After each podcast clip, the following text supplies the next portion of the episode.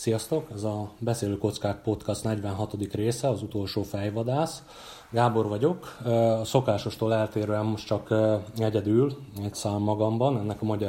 magyarázatára mindjárt kitérek. És a mai monológ témája a Szárnyas fejvadász 2000 valahány, és az utolsó Jedi filmekkel kapcsolatban arról ejtenék pár keresetlen szót, hogy véleményem szerint a kockákat, vagy tekiket mi tudja kizökkenteni skifi filmek élvezetéről. A többiek most azért nincsenek, mert ezzel a két filmmel kapcsolatban olyan agymenéseim voltak itt a, az utóbbi időben, hogy éreztem egy ilyen késztetés, hogy ezeket ki, kéne, ki kell beszélnem magamból, és most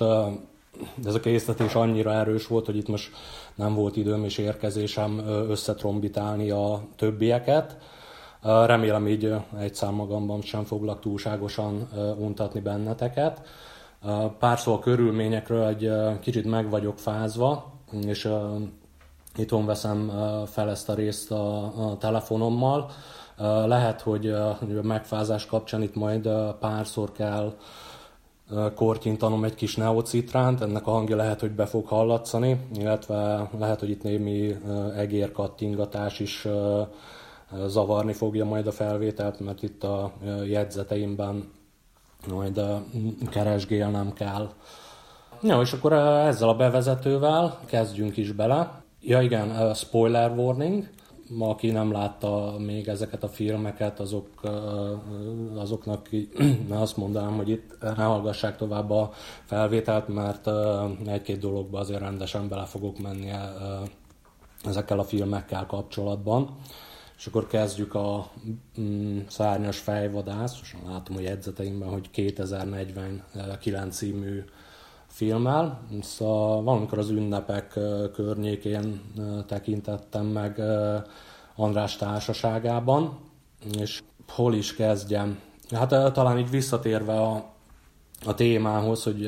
ez a kockákat vagy a tekiket mi zökkenti ki skifi filmek élvezetéből. Van, egy olyan fogalom ennek kapcsán, hogy suspension of disbelief, adásnaplóba be fogom majd, be fogom majd tenni egy linket róla. Ez nagyjából arról szól, hogy a, a hitetlenség felfüggesztése, ugye ez szükség van, a, erre azért van szükség, hogy egy, egy filmbe így bele tudja magát élni az ember. Hát itt olyasmikről van szó, hogy itt, mint a csillagok háborúja elején, az ember így, így elhiszi, hogy a, ez egy messze, a, a történet egy messze-messze galaxisban, réges-rég, bocsánat, réges-régen egy messzi-messzi galaxisban játszódik. És az a probléma ezzel a suspension of disbelief-fel, hogyha ha, ha, így nézi a filmet, és így, és így kizökken a filmből, akkor, akkor mint hogyha egy ilyen lavina indulna el. Tehát, hogy, hogyha így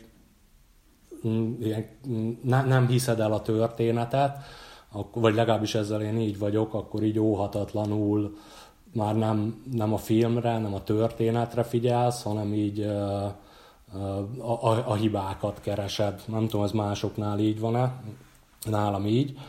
Az, ennek nagyon sok oka lehet, tehát vagy a film olyan, vagy nekem többször volt olyan, hogy olyan hangulatban néztem meg egy filmet, hogy, hogy ez a suspension of disbelief, ez, ez nem ment. Igen, és akkor tehát a, a új szárnyas fejvadásszal sajnos ez a kizökkenés nekem már rögtön az elején megtörtént. Nyitó nyitó szöveg, valami olyasmiről szól, hogy a, vannak ezek a replikánsok, és akkor, hogy ők, ők így rabszolga munkára épített robotok, vagy, vagy, vagy e, e, emberi formájú teremtmények. És Hát igen, itt, tehát vagy ennél, hogy lesz még egy jelenet, ami, amiről majd beszélek, tehát nekem már itt ennél a bevezető szövegnél ez a replikánsok rabszolga téma, ez egy ilyen kicsit diszonáns volt, hogy ugyan miért, tehát ilyen rabszolga munkákra, és ugye az az, e, az eredeti szárnyas fejvadászban is hasonló volt a, a, a felvetés, hogy hát olyan, olyan melókra csinálták őket, amik ilyen fizikaiak, vagy emberek így nagyon-nagyon nem szeretnék őket csinálni. És a nyitószöveget olvasva ennél a mondatnál, nekem így itt volt az, hogy így egyből beugrott, hogyha ilyen, uh, ilyen feladatokra kellenek erre a replikánsok, kellenek a replikánsok, akkor uh, én inkább a, a jó bevált uh, T800-as modellt használnám ilyen uh, feladatokra, ugye erős, van egy küldetése, azt, azt végigviszi, és valahogy ennél a replikáns témánál, tehát hogy miért antropomorfak, és miért vannak érzéseik, meg, meg, meg tudatuk, hát nem tudom, nekem úgy, úgy, úgy, úgy kilógott a lóláb. Mondom, ilyen feladatokra T800, akkor nem kell itt variálni azzal, hogy ők mit tudom, tudatukra ébrednek, ilyesmi. Ez a feladat, ezt meg kell csinálni. Szóval e, e, e, ez volt a nyitószöveg, meg hát még annyit be kell vallanom, hogy én nem vagyok nagy híve a, azoknak a filmeknek, amiket régi, általam nagyon szeretett és nagyra tartott filmeket így, így felújítanak, vagy folytatást csinálnak hozzá. Tehát ez valószínűleg ez is, ez is benne volt, hogy hogy, hogy már én, én a film elején egy moziban ültem, és, és, és nem egy történetet figyeltem. Illetve a másik dolog, és ez is még valamikor a film elején kerül szó rá, valami olyasmi a téma, ugye, hogy a, van pár ilyen régi replikáns, akik akikben még nem építettek be ilyen mindenféle protokollokat, meg ők veszélyesek a, a, az emberekre, és akkor a, őket így le kell vadászni nagyjából ez a, ez a felütés a, az elején, és valamikor a, a hát szerintem a film első negyed órájában uh, van egy ilyen utalás arra, hogy ezeket a régi replikáns modelleket azért nehéz megtalálni, mert hogy volt valami giga áramszünet, és a, az összes replikánsokra vonatkozó adat, az, az, az így eltűnt, és, és, és nem, nem elérhető. És e, ez volt az a momentum, amikor hát, hogy mondjam, tehát, eh, hogy, hogy van még egy fogalom, ez a plot device, ami valami olyasmi, hogy így egy olyan dolog, aminek meg kell történnie ahhoz, hogy a történet tovább menjen, de nem szerves része a történetnek. És én az, az ilyeneket, tehát ezek engem tipikusan ki tudnak zökkenteni a, a film élvezetéből, és itt a, ebben a filmben az áramszünet volt az, hogy így, hogy nem volt megmagyarázva, hogy ez mi volt, és az egészre, ahogy ott a moziban ültem, nekem így az ugrott be, hogy, hogy erre az áramszünetre azért volt szükség, hogy mehessen a történet. Ugye, hogyha a replikánsokról az összes adat rendelkezésre áll, akkor megnézik az adatbázisból, kik voltak, mik voltak, hogy voltak, és, és akkor nincsen a, a, a akkor nagyjából a főszereplőnek nincsen, nincs mit tennie. És az érdekes ezzel az áramszünettel kapcsolatban az az, hogy ez nekem így annyira nem stimmelt a, a, a történetben, hogy, egy, hogy fogtam magam, aztán utána néztem, hogy, hogy, hogy ez mi volt, hogy volt, és akkor az derült ki nagyjából, hogy az áramszünet ez, ez, ez nem csak úgy volt, hanem hogy ott valami replikáns, ilyen lázadó brigád, ott, ott va, valami EMP bombát ledobott azt hiszem Los Angelesre, és ezért tehát, és így, vesz, így vesztek el a, a, az adatok, és nekik kifejezetten az volt a céljuk, nem az, hogy itt mint a bombákat dobáljanak, meg kiírtsák a, az emberiséget, hanem kifejezetten az volt a céljuk ezzel a, a, a lázadással, hogy, hogy ne tudják őket megtalálni. És ezzel a következő problémám pedig az, hogy a, tehát, hogy itt a, ugye a replikánsok mit tudom, ne, nekiállnak, nekiállnak lázadni, meg, meg sikerül elírni a céljukat azzal, hogy, hogy megsemmisítik, megsemmisítik ezeket a, a, az adatokat. Tehát, hogy ez egy jó sztori. És amikor meg, meg érdekes, meg szerintem nagyon-nagyon szervesen kapcsolódik a, a, a történethez, és erre, hogy a, a filmben ez csak ilyen utalásszerűen van, nem integráns része a, a, a történetnek, ez, ez engem valami rettentő módon zavart, és nagyon nem tartom fernek azt a hozzáállást, hogyha beül az ember egy filmre megnézni, akkor ut- előtte, utána, közbe, mit tudom én mi, ilyen cselekményszálaknak így külön utána kell nézni. Ez, ez, ez, ez szerintem nem fair, és, és talán itt is utalnék a, ennek a monológnak a témájára, ugye a kockák és a skifi filmek, hogy a, tehát ugye ez engem tudott annyira zavarni, hogy, hogy, hogy utána néztem. És ez a, ennek a lázadásnak így ez volt a története. Filmben annyira olcsó ilyen plot device volt, hogy utána én nem tudtam komolyan venni ezt, a, ezt az alkotást. És akkor most egy kicsit így adás, illetve témavázlatba beleszántok. Igen, de a verziózás témája. Tehát itt ebben a világban Mm, ugye van többféle replikáns, ami Nexus, ilyen meg olyan modelleknek hívják őket, bevallom, az áramszünetnek utána néztem ennek az egész modell dolognak, nem. Hát valami olyasmikről van szó, hogy a különböző modellek így abban különböznek, hogy tudják-e magukról, hogy ők replikánsok, az élettartamuk, meg ez, meg az, meg amaz. Igazából a Na, tehát a replikánsokkal többféle van, és uh, hogy mondjam, tehát a, a, a Westworld című sorozatra hivatkoznék, ahol uh, hát szintén ilyen mesterséges intelligencia öntudatra ébredése a téma, és ott is ugye a sztorinak valamennyire fontos része, hogy, hogy ott is többféle de nevezzük őket replikánsoknak, van azt hiszem hostoknak hívják őket a filmben, de a Westworldben az, az első sorozat az, az tíz részből állt, az utolsó az hosszabb volt, tehát ott több mint tíz óra volt annak a dolognak a kifejtésére, hogy ezek a különböző verzi, verziójú hostok, ezek ki csinálta őket, mit csináltak őket, miért viselkednek úgy, ahogy viselkednek, miért vannak különös képességeik. És én úgy gondolom, hogy hogy mondjam, egy, tehát egy három órás filmben, és hogy a, milyen hosszú volt, arra nem akarok kitérni, de egy három órás filmben belemenni ebbe a, a replikáns verziózásba, tehát a, a, a verziókontroll, aki így a szakmában van, tudja, hogy ez egy ilyen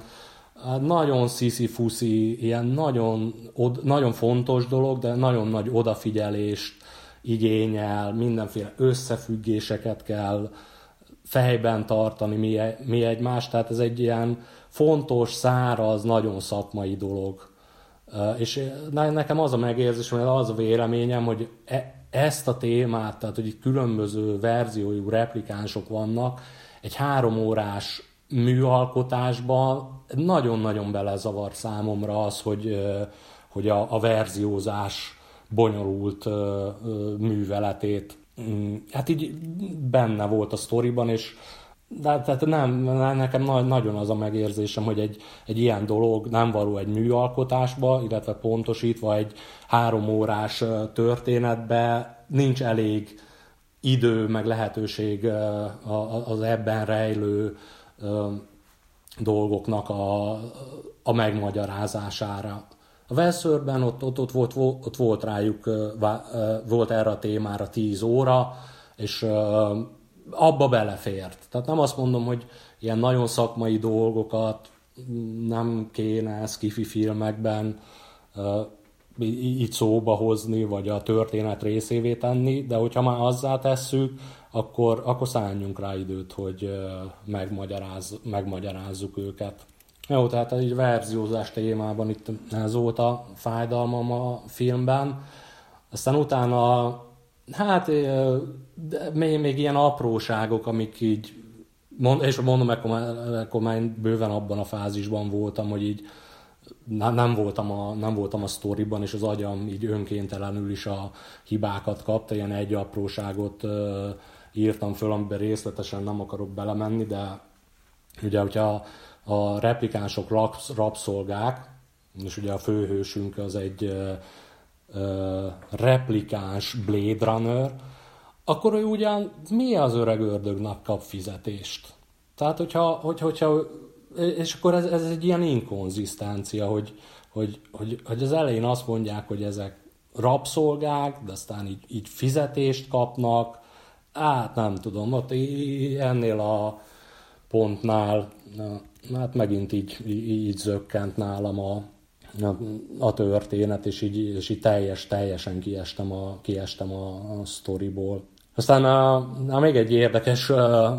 dolog, amin így elmorfondíroztam, mostanában így többször újságokat, vagy interneten olvasgatva szembe jön a téma, ez a planned obsolescence, azt hiszem a tervezett elévülés, talán valami ilyesmi a dolognak a lényeg, ami arról szól, hogy hát, hogy röviden, hogy most egy kapitalizmusnak anna, abban a fázisában vagyunk, hogy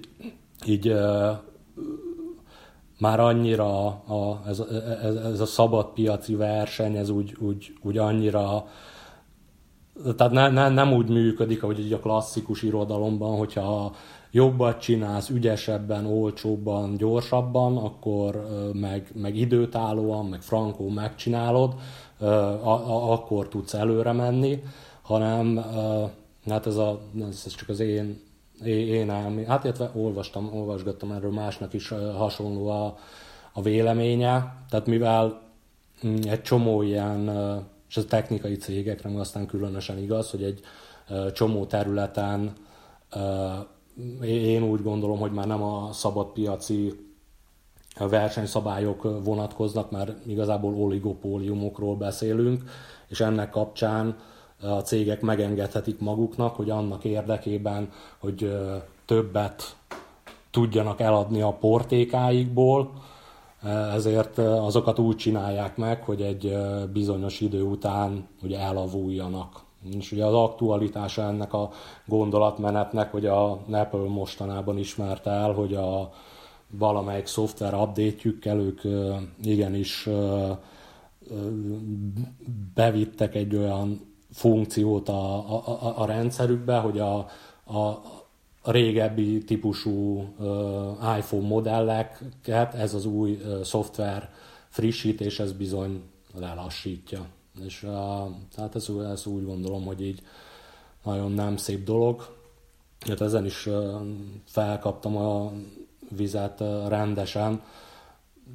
Nagyon bőven nem akarok belemenni, talán csak annyi, hogy én lassan fél évtizede ugyanazokat az alkalmazásokat használom a telefonomon, és nagyon-nagyon-nagyon nagyon nem tartom fernek, hogy azért, hogy én ugyanezeket az alkalmazásokat a jövőben is tudjam használni, ahhoz nekem telefont kell, kelljen váltani, tehát ez így szerintem nem fair. És visszatérve itt a tervezett elavulás kapcsán a szárnyas fejvadászhoz, ugye ott is valamelyik Nexus modellnek, nem tudom én melyiknek, volt egy ilyen, de ugye az eredeti szárnyas fejvadász nagyjából erről is szól, hogy fix, mm, fix élettartamuk vannak, talán, hogyha jól, fix élettartamuk van, talán, hogyha jól emlékszem, ez, ez négy év, és akkor a filmben van valami, hát ez azt hiszem ez az eredetiben van, van valami olyan magyarázat, hogy mivel ezek már olyan okosak, meg önálló tudatuk van, megint zárójál T800-as modelleket kellett volna inkább használni, azoknak nincs, zárójel bezárva. Tehát, hogy valamiért kaptak ezek a replikánsok így, így öntudatot, de a, ott a Tyrell Corporation az úgy rájött valamikor, hogy hogyha elindul ez az, ez az öntudatra ébredés, akkor tehát ez, ez tart valamennyi ideig, és hogyha öntudatra ébrednek, akkor, el, akkor elvesztik felettük a kontrollt, és ezért építettek be egy ilyen négy éves élettartamot, tehát hogy hát négy év alatt a szerencsétlen úgy eljut az öntudat olyan szintjére, amilyenre, és akkor így vége van a, vége van a műsornak. Ami ugye az eredeti filmben ez így valamennyire a sztori szála, meg a replikánsok motivációja, csak amiért így szemet szúrt ez itt a, a film kapcsán, hogy hát, mint, hogy, mint, a, mint a mostani mi kis világunkban, hogy az, hogy mondjuk elavul az iPhone, annak van egy ilyen hivatalos magyarázata, hogy azért, mert hogy a funkciók így, meg úgy, meg amúgy, és akkor van egy ilyen hivatalos álláspont, hogy itt, hogy itt nem arról szól a történet, hogy, hogy annyi pénzt húzzunk le tőletek, amennyit csak bírunk, hanem igazából mit tudom, tehát így meg van magyarázva, és akkor ők, ők ilyen nagy jók, hogy annyira figyelik itt a felhasználóknak az érdekeit, hogy, hogy így hogy igazából az ő érdekük miatt lassítják le az általuk megvett termékeket. Szóval ez na, nem akarok még egyszer belemenni. Igazából a film kapcsán meg azért ugrott be ez a dolog, mert ott is van egy ilyen magyarázat, hogy hát, hogy ezért avulnak el, de hát de ne, nekem itt megint itt ugye ki voltam zökkenve a filmből, ugye, ugye akkor így egyből beugrott, hogy ez a Tyrell Corporationnek a, a, a hivatalos álláspontja, és igazából nem az öntudatra ébredésről van itt szó, hanem hogy minél több replikánst el tudjanak adni. Szóval tervezett elavulás témában így ez, ez járt az agyamban. Aztán még ilyen, ilyen plot hole vagy, vagy plot hole az meg valami olyasmi, hogy ilyen valami logikátlan dolog történik a, a, a filmben. És a, ami nekem itt ilyen, ilyen hatalmas ilyen, ilyen plot hole volt, az ugye amikor uh, főhősünk, akit bevallom őszintén nem is emlékszem, hogy mi a neve. Na mindegy, ő keresi, valamiért keresi Dekárdot, és akkor nem emlékszem, hogy úgy rá, rájön, hogy, hogy Descartes Las Vegasban dekkol, és ugye a story szerint Las Vegasban valami, valami sugárzás van, ami miatt ott elvileg nincsen senki. És akkor lehet, hogy ez is valami a replikánsokkal vívott csatának valami collateral damage volt, hogy Los Angeles kapott egy atombombát valamiért, és akkor ott, ott, ott, ott már nincsenek emberek, és akkor a főhősünk így fogja magát, hogy hát ő Dekárdal akar beszélni, nem érdekli, hogy itt sugárzás van, meg ilyesmi, elmegy, és akkor amikor kiküldi a kis droidját, aki így, így körbenéz, hogy mégis mi a pálya, merre kéne menni, és akkor ta, talán azt hiszem a, a kis droidnak a, az első visszajelzése az valami olyasmi, hogy a sugárzás szintje az normális. Na, és akkor itt volt, ahogy én, én nyeltem egy nagyot, tehát addig voltunk egy olyan filmben, ahol így a, tehát így az emberek így egymás hegyén hátán éltek, kevés volt a hely, sok volt az ember, mit tudom én, nagy szegénység volt, meg ez, meg az, és akkor hát az úgy, úgy csak furcsa, hogy, hogy ott van mondjuk egy ilyen Las Vegas, ahol mondjuk így lehetne élni, vagy lehetnének emberek, hogy, hogy ne kelljen egymás hegyén hátán élni. És az ugye, ugye, ugye ebben a világban az úgy, úgy, úgy senki nem vette egyszer se a fáradtságot, hogy utána nézzen, hogy, hogy Las Vegasban tényleg, tényleg van-e még az a sugárzás, és hogy ha, ha nincs, akkor meg hát visszamehetnénk, biztos van ott egy-két érdekes dolog, meg tudnának ott élni emberek, ilyesmi. Szóval ez ilyen, megint olyan volt, hogy zökkent számomra egy akkorát a sztori, hogy mi jöhet még igazából. Jó, és akkor a, egy, egy folytatásként még talán, ami megint ilyen, hát nem tudom, ilyen nagyon rossz szájízt hagyott nálam, ez a, bocsánat, ez a cyberpunk történet. Tehát, illetve ez a cyberpunk vonal, ami valami olyasmiről szól, hogy, hogy, hogy van a jövő, ahol így, így vannak nagyon ilyen patent, meg nagyon jó technológiák, de, de, de van, van benne egy ilyen, tehát a világban van benne, van egy ilyen lepusztultság. Tehát annak ellenére, hogy a mindenféle technológiák már olyan szinten vannak, hogy, hogy hihetetlen, mégis van egy ilyen, ilyen disztópikus kép, hogy, hogy ennek ellenére, mit tudom én, így nagyon leegyszerűsítve az emberiség diagnosztis, diagnózisa az elég rossz, tehát hogy a, ezeket a szuper technológiákat mégse tudták arra használni, hogy, hogy mindenkinek, mindenkinek jó legyen. És a, ebben a filmben a, a 2049, na, bocsánat, kezdjük az eredetinél. Tehát az eredeti filmnél ott ez a, ez a cyberpunk világ az, az, az számomra úgy elég jól működött, és be kell, hogy valljam, hogy nekem az eredeti filmben a, a, a sztorinál sokkal jobban tetszett a, a jövőkép. Tehát, hogy, a, hogy nem biztos, hogy ez volt az első olyan film, amiben egy ilyen használt, nem tudom, angolul tudom csak mondani, egy ilyen lived-in future jelent meg. Tehát kontrasztban azzal, mint azelőtt nagyon sok skifi történetben, illetve filmben, hogy a, hogy a világ az mindig ilyen nagyon steril volt. Tehát ugye a, mit tudom én, hogy a, a, a Star Trek űrhajón így a folyosók azok így mindig patentek voltak, meg általában a régebbi filmekben a, jövő az mindig ilyen, ilyen, ilyen tiszta volt, ilyen, ilyen steril, és talán a, a, az eredeti szárnyas fejvadász volt az első olyan film, ami bemutatta azt, hogy hát ott is az emberek, mit tudom én, esik az eső, tömeg van, vannak repülő autók, ugyanakkor van a kínai mi ez kis árus, akinél Dekárd kajál. Tehát, hogy, hogy, hogy jó, hogy lehetne ezt, hogy tudnám ezt így jó megfogalmazni. Tehát több évtizeddel ezelőtt, amikor ez a film készült, akkor ez, ez egy ilyen tök érdekes, meg, meg számomra valamennyire új világot mutatott meg. És a gondolatmenetet továbbvíve a, a folytatásban, ugye az volt a, az volt a nagy problémám, hogy ugye több évtizeddel az eredeti film után készült, ami alatt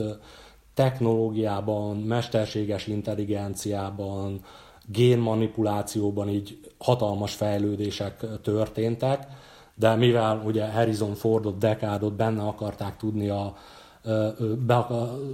a, történet, tehát a folytatásban is szerették volna, hogyha ha szerepel, ez ugye nem tudták túlságosan a jövőbe, venni, jövőbe tenni a történetet, és hát most pontosan nem tudom, hogy hány évvel járunk az eredeti szárnyas fejvadász után, de a, a világ,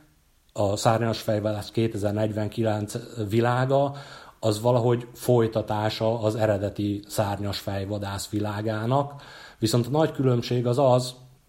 hogy amikor 30 évvel ezelőtt, ahogy akkor állt a technológia, az eredeti szárnyas fejvadász világa az egy ilyen, egy ilyen jövőbelinek, de hihetőnek tűnt. Ugye a, a, a 2049 világa az mai szemmel, és ugye a régi folytatásaként az, az nem, nem, nem tudom, az nekem, nekem így nem tűnt reálisnak. Tehát amilyen ö, témákat ö, felvet, a, felvet a film, azokról manapság sokkal többet tudunk. És ö, hát itt ö, azt hiszem Puzsérék beszélgettek egyszerre a valamelyik nem tudom, hogy melyik rádión vannak most erről a filmről, hogy megvan podcast formájában a linket, majd beteszem az adásnaplóba, és ők is, ők is valami olyasmit mondtak, hogy, a, hogy jobbat tett volna a filmnek, hogyha így sokkal távolabb teszik a jövőbe, és ugye ami lehetőséget adott volna a film készítőinek arra, hogy a, a film a mai kornak megfelelő technológiákból kiindulva ismét egy új jövőképet tudjon, tudjon mutatni. Tehát, hogy nem, nem, nem verte volna, hogyha, hogyha sokkal előrébb teszik, illetve távolabb teszik a történetet a jövőben, akkor ugye nincsen ugyan Descartes, de, de van egy tiszta lap, amivel uh, mi, uh, mi ez, uh, és ez, e, ezen a tiszta lapon végig lehetett volna gondolni, hogy a, azoknak a technológiai dolgoknak, amiket ma manapság mindennaposnak veszünk, meg ahogy látjuk a technológia fejlődését, azt így, így, így extrapolálva tudtak volna teremteni egy az eredetihez kapcsolódó, de egy a mai szemlélő számára sokkal hihetőbb jövőképet. Na, legalábbis én, én, így vagyok vele. Igen, a szárnyas fejvadászról, és igen, ezt hagytam a végére, mert ami így mm, az igazi problémám volt, és a, a film után amúgy én megnéztem a, az eredetit is, és ami így nagyon, nagyon feltűnt, az, az hogy, hogy konkrétan azt a kérdést, hogy mik azok a replikánsok, azt mind a két film nagyon-nagyon-nagyon gondosan kerüli az én megítélésem szerint. Tehát olyanokra gondolok, hogy tehát, hogy a, a, mind a két filmben arról van szó, szó van ez a mi ez az eszköz, amivel ki tudják ugye a pupillának, meg a mindenféle ilyen emberi érzéseket kiváltó ö, mondatoknak milyen hatása van a, a replikánsokra, és így, így, így tudják azonosítani, hogy ő most, most ember, vagy le, replikáns. Tehát mondjuk nincsen olyan, hogy na gyere barátom, itt van egy röngen, megröngenezünk, és akkor tudjuk, hogy, hogy te replikáns vagy, avagy sem. Magyarul ezek már tényleg, tényleg majd, hogy nem emberek. A, ami megkülönbözteti őket, mondjuk most itt a Blade Runner 2049-ben, az az, hogy a, hogy a, ezen a csontvázon, amit a, a főhős talál a film elején, arról ilyen sok-sok-sokszoros nagyítással így, így, így kiderül, hogy, hogy van valahol a génjeiben, vagy valahol egy, egy azonosító szám. Tehát innen tudják a, a filmben, hogy egy replikánsnak a csontvázát találták meg. És akkor az én kérdésem ezzel kapcsolatban, hogyha, hogyha ezek a replikánsok már, már tényleg majdnem emberek, akkor,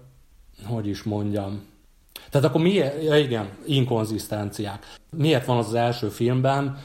hogy vannak replikáns modellek? Tehát ott az elején mutogatják őket, hogy akik elszöktek a mit tudom, milyen gyarmatról, és akkor itt vannak a földön, és akkor el kell őket pusztítani.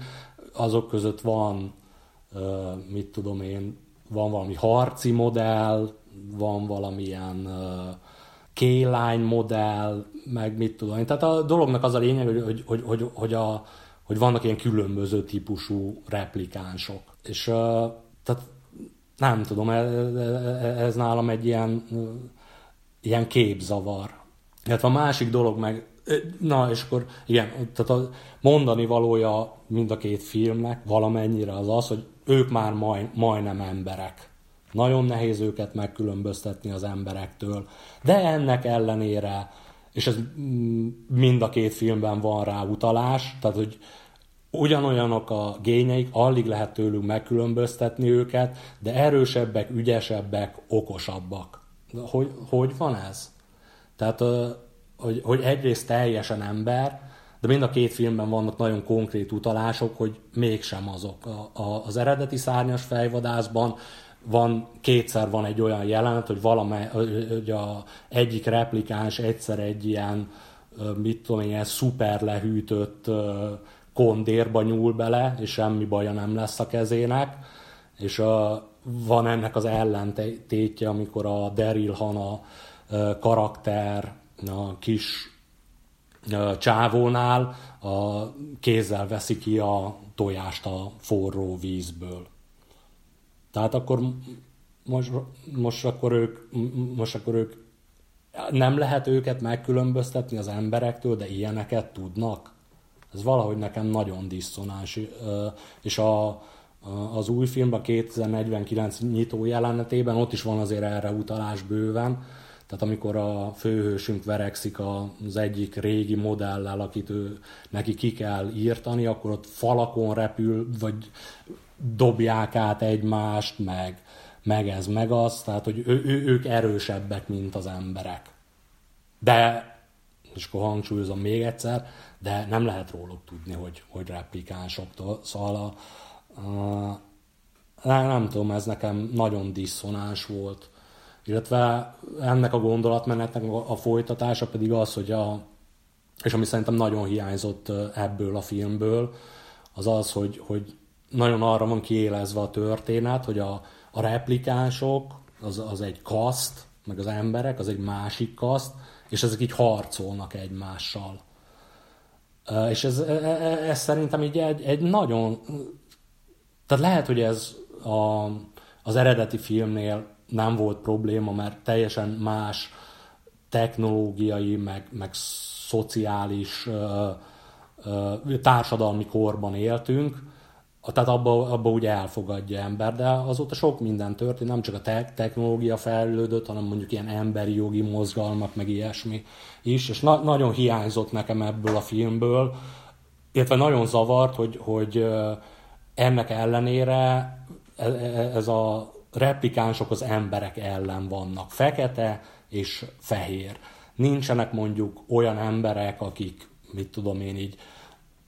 harc, harcolnának a replikánsok emberi jogaiért.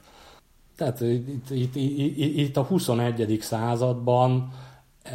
mindenféle hashtag mozgalmak, meg genderkedés, meg mit tudom én, milyen, milyen korból ez a, ez a jövő, ez a fekete-fehér replikáns ember jövőkép, ez, ez nekem így annyira nem volt, nem volt reális, és, és egy akkora ilyen kihagyott lehetőségnek tartottam a filmben. Nagyon, véleményem szerint nagyon jót tett volna a filmnek, hogyha, hogyha belemennek ezekbe a kérdésekbe, hogy, hogy tényleg mit fogunk csinálni akkor, hogyha ha, ha, ha már uh, ilyen szingularitás közeli mesterséges intelligenciák, így a mindennapi életünknek a, a, a részei. Szóval, de szerintem pár, tehát az eredetinél tök jó volt a felvetés, hogy majd valamikor, valamikor lesz ilyen, és ők rosszak lesznek, meg rabszolgák lesznek, az emberek meg jók lesznek. Ez mit tudom én, talán 30 évvel ezelőtt ez egy jó fölvetés volt, vagy egy ilyen jó keretet adott annak a történetnek. Mit tudtuk mi még akkor, hogy a mesterséges intelligencia milyen lesz? Lehetne, lehet akkori szemmel lehetne olyan akár, ahogy a, az eredeti filmben bemutatták. Az új filmben viszont, hát nem akarom, mm, hát megint elnézést a szokásos körmondataim, azok úgy látszik nem csak akkor vannak, hogyha a többiekkel beszélgetek, hanem amikor monologizálok is, amikor monologizálok akkor is. Tehát ez, egy, ez számomra egy, egy hatalmas kihagyott, kihagyott lehetőség. És ennek kapcsán ez a mesterséges intelligenciával való együttélés problémája az nem, nem csak a, ez a szárnyas felvadás 2040, tehát nem csak konkrétan ezzel a, a filmmel kapcsolatban probléma szerintem, hanem általában azokkal a filmekkel, amik a, hát ilyen jövőben játszódó skifik és a mesterséges intelligenciának ö, valamilyen szerepe van a történetben. Tehát nekem az a benyomásom, hogy ezek a filmek mindig a, a, a mesterséges intelligencia negatív oldalát mutatják. A Terminátorban el akarnak minket pusztítani, ebben a filmben lázad, tehát így, így, így valahogy le akarják nyomni az emberiséget, mert ők, mert ők egy magasabb rendű faj. És hát most más példa nem jut eszembe, de nagyon hiányzik nekem ugye az utóbbi pár év ilyen témájú olvasmányaiból, hogy, hogy nincsen egy pozitív jövőkép. Tehát sehol nem, legalábbis nekem nem jöttek szembe olyan, olyan filmek, történetek, cikkek, amik a, amik a mesterséges intelligenciával kapcsolatban egy pozitív jövőképet festenének. És hát az, az a problémám ezzel, hogy, hogy ilyen történetek kellenének, mert hogyha ha nincsenek, ha, ha egyáltalán nem tudjuk elképzelni azt, hogy a mesterséges intelligencia um, jó lesz nekünk, tehát csak ilyen rossz dolgokat tudunk ha, ha, mm, mi az, uh, társítani vele, akkor nekem az a félelmem, hogy ebből egy, uh, egy nagyon rossz önmegvalósító jóslat, uh, jóslat lesz. És uh, bevallom őszintén, hogy ez a gondolatmenet nem a sajátom, ezt uh, loptam egy András által ajánlott podcastból. Az adásnaplóban benne lesz majd rá a link, ez a Sam Harris a házigazda, és egy Max Tegmark nevű emberrel beszélget így mesterséges intelligencia jövőjéről, és ott, ott ez a Tegmark csávó hozza fel ezt a, ezt a dolgot, hogy ha, ha mesterséges intelligenciával kapcsolatban nincsen jó jövőképünk, és a zárójeles megjegyzés, tehát ez a, ez a jövőkép akár lehetne teljel mézzel folyó kánoán is, tehát hogy a, a mesterséges intelligencia, meg a robotok, meg mit tudom én, micsoda, ezek tényleg megszabadítanak minket az ilyen mindennapi megélhetéshez kapcsolódó problémáktól, és mondjuk mindenki az lehetne az első, a legfontosabb dolog az életében, hogy, hogy az önmegvalósítás, tehát hogyha és, és zárójel bezárva. És akkor ugye a BKK-s beszélgetésünknél úgy mit tudom, szittuk a rendszert jó két órán keresztül, de aztán azért megpróbáltuk összeszedni magunkat, aztán mondtunk valami jót is a, a, a BKK-ról, most a, ennek a filmnek a kapcsán is így felírtam magamnak ilyen jegyzetnek, hogy mondjak pár dolgot, mondjak pár olyan dolgot is, ami tetszett a filmben. Voltak ilyenek is, tehát van egy olyan rész, a, talán az eljelején, amikor a főhősünk a repülő autójával repül Los Angeles fölött, és ott van egy ilyen, az a kép így, egy ilyen pár másodperces jelenet, hogy ahogy, ahogy repül a város fölött, és akkor ahogy a, nagy, magas, sötét épületek között, mint a kis kanyonok így húzódnak meg a, a kivilágított utak, és úgy valahogy azt sugalja a film, hogy ez, ez, ez valamilyen, az épületek nagyon-nagyon grandiózusak, nagyon magasak, valószínűleg ezek a sugárutak is frankon ki vannak világítva, és ez mondom, egy tök jó kép, mint hogy egy ilyen kanyon fölött repülne el, az úgy az a rész nagyon tetszett, és úgy, úgy, úgy nagyon vártam, hogy milyen lesz a világ, milyen lesz a város, ahova főhősünk majd leszáll az autójával, és uh, igaz, úgy kezdtem, hogy mondjak valami jót is a, a filmről, de mm, tehát ennek a gondolatmeneknek az, az a folytatása, hogy úgy, hogy úgy vártam, hogy majd akkor leszáll az autójával, és akkor megint kapunk egy ilyen, ilyen, ilyen frankó kis jövőbeli utca, utca jelenetet, ahol emberek így mászkálnak a világító nyelű esernyőkkel, vagy az öreg ördög tudja, mi nagyon kíváncsi voltam, és hát bevallom, az, egy, az nekem egy ilyen kicsit csalódás volt, hogy ilyen ilyen jövőbeli utca jelenetből nagyon kevés, kevés volt a filmben, illetve másik, amit ezzel kapcsolatban még mondanék, az az, hogy, hogy így nagyon mondják a filmről, hogy hát, hogy ilyen meg olyan, de hogy ú, mekkora nagy jó a látványvilága. Hát erre meg így a különbejáratú magánvéleményem az az, hogy a, itt 21. században digitális technológiával felfegyverkezve, szerintem az így egy, egy minimum elvárás egy filmtől, hogy, hogy jól nézzen ki. Jó, aztán ami, ami tetszett a filmmel kapcsolatban, mondom, igaz, igaz ugyan, hogy így, így nem benne voltam a sztoriban, hanem csak egy moziban néztem, de, de gondolkodásra és utána az nézésre sarkalt, ami, ami szerintem egy elég jó dolog. Mondtam ezt a, az áramszünetes történetet, az, az annak így érdekes volt így, úgy utána nézni, és akkor így az derült ki, hogy, hogy, hogy erről csináltak valami, tehát a, a, a két film között eltelt időről a, a, a rendező fölkért mindenféle ilyen filmes haverját, hogy csináljanak kis rövid filmeket, hogy, amiben feldolgozzák, hogy, hogy mi történt az első film vége óta eltelt időben. Ebből van, van ilyen kis filmecske, azt hiszem van egy anime is róla, már nem tudom, hol találtam meg őket, de majd a, az adásnaplóba teszek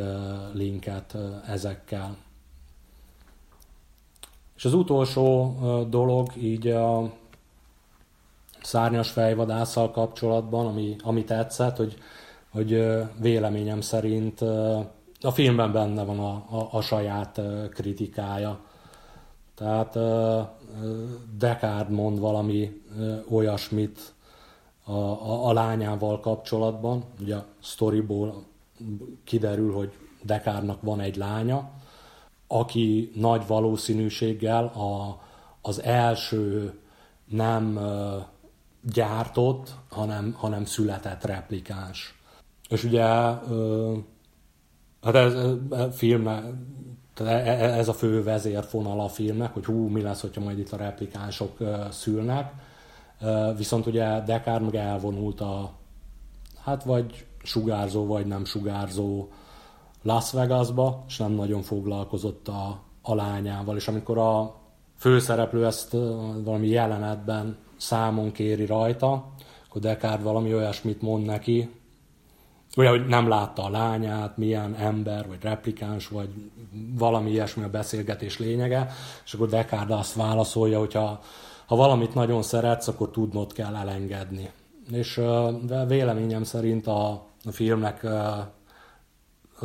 hogyha így egy mondatban össze kell foglalni a, vagy próbálnám összefoglalni a kritikáját, akkor, akkor az valami ilyesmi lenne.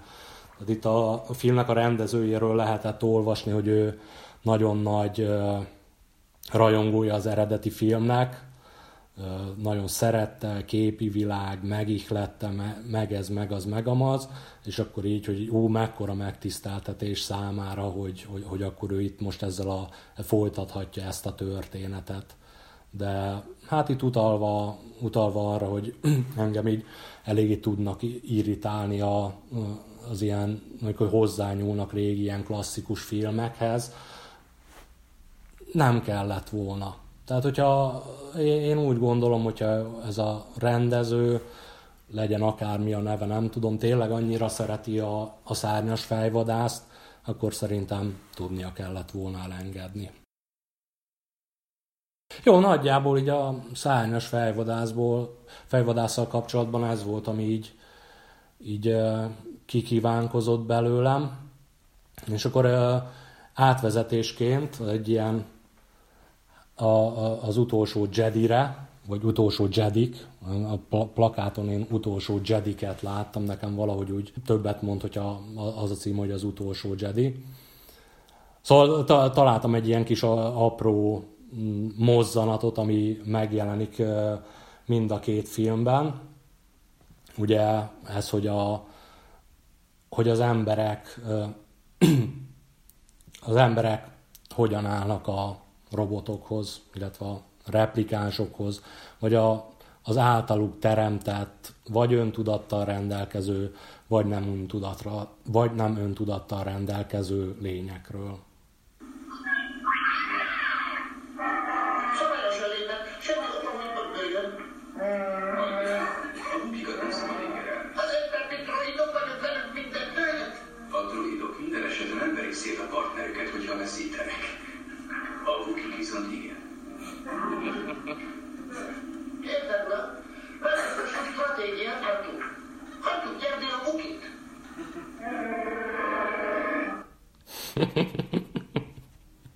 Nagyon szeretem ezt a jelenetet. Nem akarok belemenni az, ellem,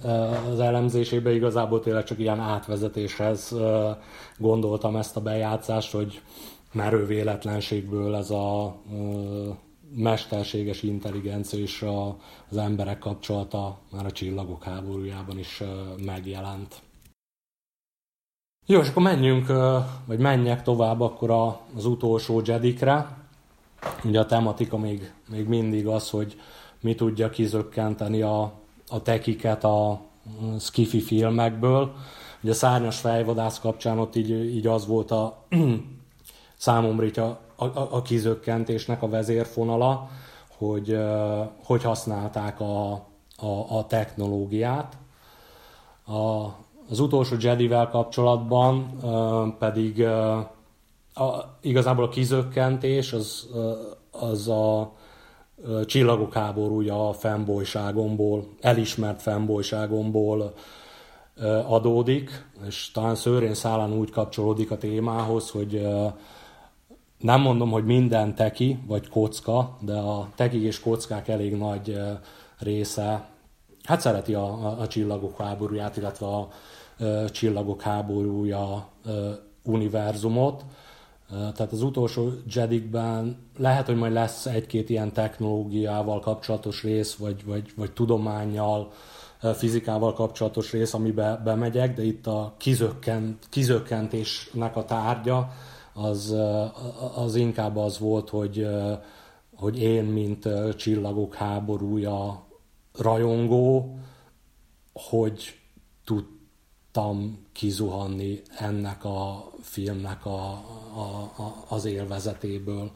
És akkor hát innentől egy kicsit össze-vissza, összevisszák a jegyzeteim, de megpróbálom kikerekíteni őket. Na tehát ott a, a, a film elején, csak kezdjük az elején, van ez a Hux nevű karakter, aki, bocsánat, nem fogok itt first orderezni, meg ilyesmi, birodalomnak fogom hívni a, a gonoszokat. Tehát ő egy a birodalomnak egy magas rangú parancsnoka, és itt hát ott a film elején így, így csinál mindenféle hülyeséget, és valahogy egy tehát ami, a, a, ami kizökkentette az, hogy, hogy ennek a csávónak a karaktere, ez valami ö, olyasmi, hogy, ö, hogy egy nagyon nagy loser, aki nagyon nagy HR-nek képzeli magát, és nekem ilyen, hát előéletemből megvan a, a Red Dwarf című angol skiffy sitcom, és a Huxnak a karaktere számomra rögtön a film elején tehát a Red Dwarfból Rimmer karakterére emlékeztetett, tehát Rimmer is egy ilyen kis hatalommániás lúzer, aki úgy gondolja, hogy ő igazából egy nagy és kompetens, hát mit egy kapitány, vagy, vagy, vagy, tiszt. De aztán a történet illetve ez a szitkom szituációk során e, e, ez így mindig balul el, hogy Rimmer azt hiszi, hogy, hogy jót csinál, de aztán mindig kiderül, hogy, hogy nem jót csinál, és ez így Hax karakterével kapcsolatban, nem, nem csak a film elejéről, hanem úgy általában ugye az egész filmben volt egy ilyen tehát ő, tehát ő mindig mondja, hogy ú, ú, lőni kell, nagyon kell lőni, azt így ú, mind összpontosítsátok a tüzet és lőjetek, de még véletlenül és sose azt, amit kéne. Tehát ez, ez, ez számomra egy ilyen annyira rimeres karaktervonás volt, hogy, hogy a, hogy ez így, így ki, tehát akárhányszor megjelent Hax a képernyőn, nekem mindig Rimmer jutott jutott eszembe, és hát ez uh, kizökkentett a, a filmből. De hát majd ahogy itt folytatom a mondókámat, igazából ez, uh, ez a párhuzam számomra inkább javította a filmen, mint rontott. Aztán még, még Haxal kapcsolatban, ami van egy nagyon hasonló jelenet a Red Dwarfban is, amikor a, az elején meglépnek a ráz, lázadók, és akkor a,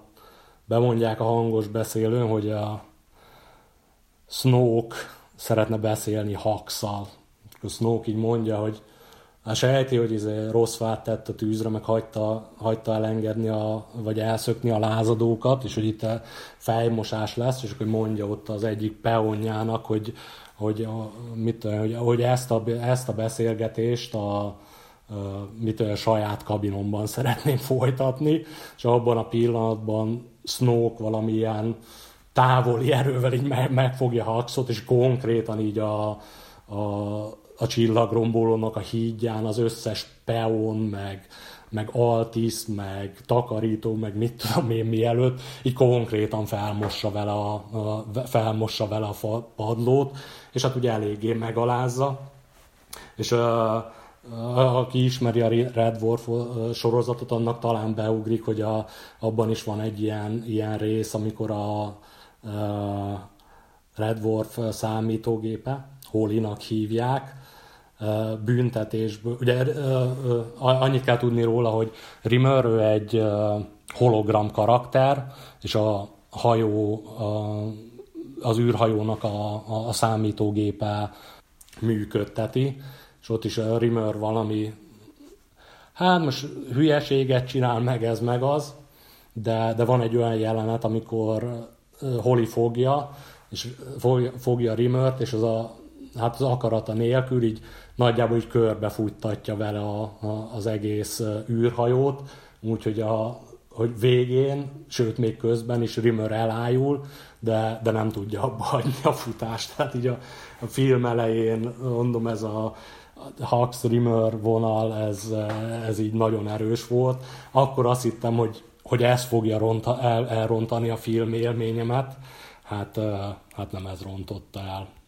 De hogyha már belementem ebbe a Hux Snoke jelenetbe, akkor megint ott egy ilyen kis, hát egy ilyen logikai bak így rögtön a film elején, hogy ugye Snoke felmossa a padlót a, a, a Hux-szal, aztán így bekéreti magához is, hogy izé, ott a szemtől szembe is megmossa a fejét, és akkor Hux ott már egy kicsit így, így, így magabiztosan mondja, hogy amikor Snoke itt számon kéri rajta, hogy miért hagyta elengedni a, a lázadókat, akkor Hux mondja, hogy, hogy igazából ez valamennyire a terv része volt, mert hogy, és erre semmi utalás nincsen, semmi csillagok háborúja előzményben, hogy a, a, a birodalom az kifejlesztett egy ilyen hiperűrugrás követő valami kis, valami kis gücüt. És ugye ez ugye elsőre nem esett le, de így végig gondolva a filmet, az, azért, azért hogy van az, hogy Snoke itt fel, fel van építve ilyen fú, ő itt a birodalomnak a legnagyobb hájere, a parancsnok, a, a minden szállat ő irányít. Véletlenül valaki elfelejtett neki szólni, hogy figyeljen már, nagy uram, vagy mit tudom én, hogy szólítják, van ez a kis a fejlesztők most szólnak, hogy a hiperűrugrásokat le tudjuk követni. És, és, és, és, és a filmben ez a jelenet úgy van, hogy ezt, ezt Snoke akkor tudja meg Hux-tól, miután felmosta vele a fadlót, és akkor így,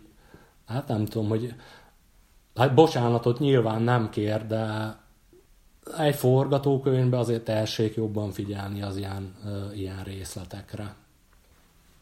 Na szóval egy kicsit bele, beleszaladtam itt a, a filmbe, de tekerjük vissza egy kicsit az időt. A, ezt a filmet hugommal néztem meg, és uh, van egy ilyen, hát ő is szereti a, a csillagok háborúját,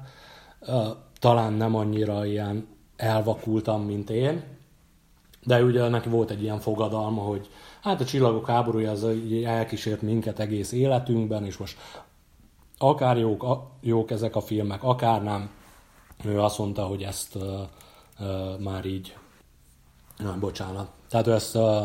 meg fogja nézni az összes ilyen uh, filmet. És hát régebben uh, beszélgettünk vele ilyen, ugye amikor kijött a prequel sorozat, amikor mm, Hát arról is beszél, sokat beszéltünk, illetve annak kapcsán Nem tudom, hogy ismeritek-e a Red Letter Media nevű YouTube csatornát, akik ilyen film, film review-kkal foglalkoznak, és ők csináltak egy nagyon, nagyon jó hát kritikát, magyarázatot a Csillagok háborúja prequelekről, ezek a, az úgynevezett Plinket review-k, majd teszek linket az adásnaplóba. Tehát hugommal e, e, ezt így megnéztük, e, elég hosszúak a videók, és hát azóta mondjuk úgy, hogy nagy Red Letter Media rajongók vagyunk, és ez úgy kapcsolódik a, az utolsó Jedihez, hogy miután hugommal megnéztük a filmet, na, bocsánat, még egy kitérő, egy filmnézésről általában, azt hiszem valamikor kitettem a Twitter oldalunkra, William Shatner tweetelte ki valamikor, link benne lesz az adásnaplóban, hogy to read without reflecting is like eating without digesting. Tehát úgy olvasva, hogy nem tekintünk vissza a, a, az, olva, a, a, az olvasási élményre, az olyan, mint hogyha úgy ennénk, hogy, hogy nem emésztünk.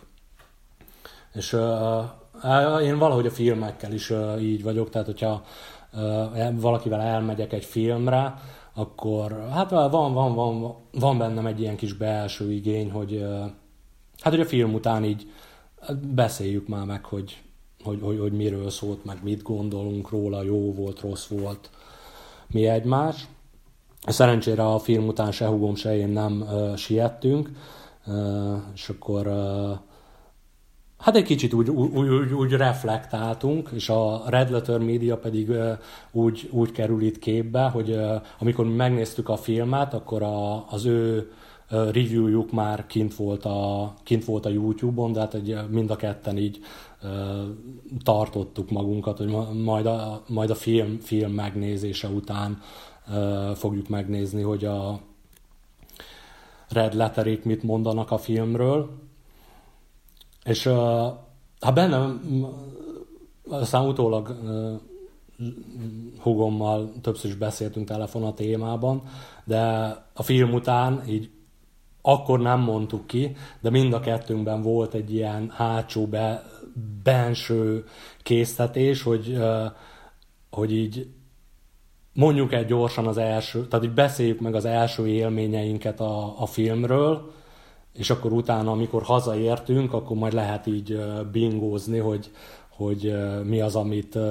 mi is szóvá tettünk, meg Red Letterék is szóvá tettek.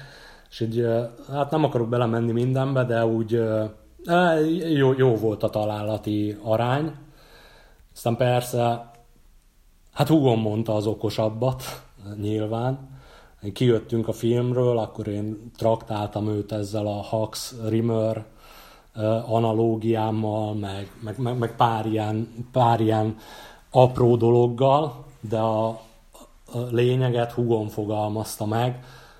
mikor először szóhoz, szóhoz, jutott, szóhoz hagytam jutni, ő annyit mondott, hogy hát így, amit tudom én, jó volt ez a film, de igazából a történet egy tyúkszemet, vagy tyúklépés sem haladt előre. És akkor ott volt az, hogy egy ilyen tized másodperc alatt le, leesett, hogy a, amiket én ott apróságokat felsoroltam, nem azok voltak a nagy próbák a filmmel, hanem az, amit uh, uh, Hugo mondott, miszerint elindul a történet onnan, hogy a, a jók kis csapata menekül a gonoszok nagy csapata elő, elől, eltelik több mint két óra, és megérkezünk a film végéhez, ahol a kis jók menekülnek a nagy gonosz elől. Red Letter médiáék rögtön a, a reviewjuk elején ott hangzik el ez a fogalom, azt hiszem Jay-nek a szájából, hogy this is wheel spinning the movie. Tehát így történik itt, történnek itt jobbra-balra dolgok, de igazából így, így semminek nincsen semmi, semmi következménye. Pontosan ott vagyunk a történet végén, mint történetszálban, mind karakterfejlődésben, mint ahogy a film elején voltunk. Tehát így hajszál pontosan ugyanott. Aztán még, még egy húgommal kapcsolatban, amit így megemlítenék, hogy az, hogy itt most szólóban csinálom a, a podcastot, az, azzal igazából hát őt szeretném megkímélni, mert így a, a film után, hát nem tudom, így hát naponta többször hívtam föl, hogy ú, figyelj már, látod ezt a review-t, küldtem neki a mindenféle YouTube-on talált ilyen meg olyan videókat, aztán tehát a, a, akkor fogant meg a magva annak az ötletnek, hogy itt fogjam magam és ilyen monológként elmondjam, hogy, hogy mi a véleményem uh, ezekről a filmekről, és akkor szegény húgomat se traktálom a csillagok háborúja hülyeségeimmel. Na igen, aztán a, de a sztori meg úgy folytatódik, hogy hát kijöttünk a filmről, oké, okay, volt ez, hogy hát úgy annyi minden nem történt, meg, meg ez, meg, meg, ilyen, meg ilyen fura dolgok történtek, amik, a, amikről így, így, így ilyen, hogy hát végül is lehet, hogy jó, hogyha ilyen irányba megy el a, a, az egész Star Wars történet. Tehát, tehát ugye elsőre így úgy voltam, hogy hát így, mit tudom én, így megnéztük, így az volt a benyomásom, hogy úgy, úgy mély nyomot nem hagyott, Star Wars is volt, meg, meg nem is, de mondjuk nem fort az agyvizem a, a, a dologgal kapcsolatban. Aztán a folytatásban pedig valami olyasmi történt, mint amikor a egyik kedvenc filmben, Starship Troopersben a, a bogarak ö, megsemmisítik ö, Buenos Aires-t.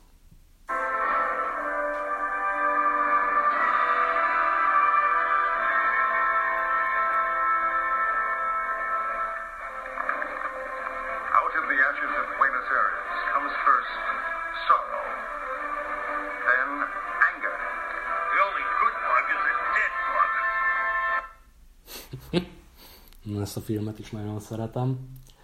A bejátszást meg azért tettem be, mert, mert tényleg ilyen, ilyen mm, film megtekintése után ilyen, ilyen fázisokon mentem én is keresztül. Ugye, hogy először ilyen meh,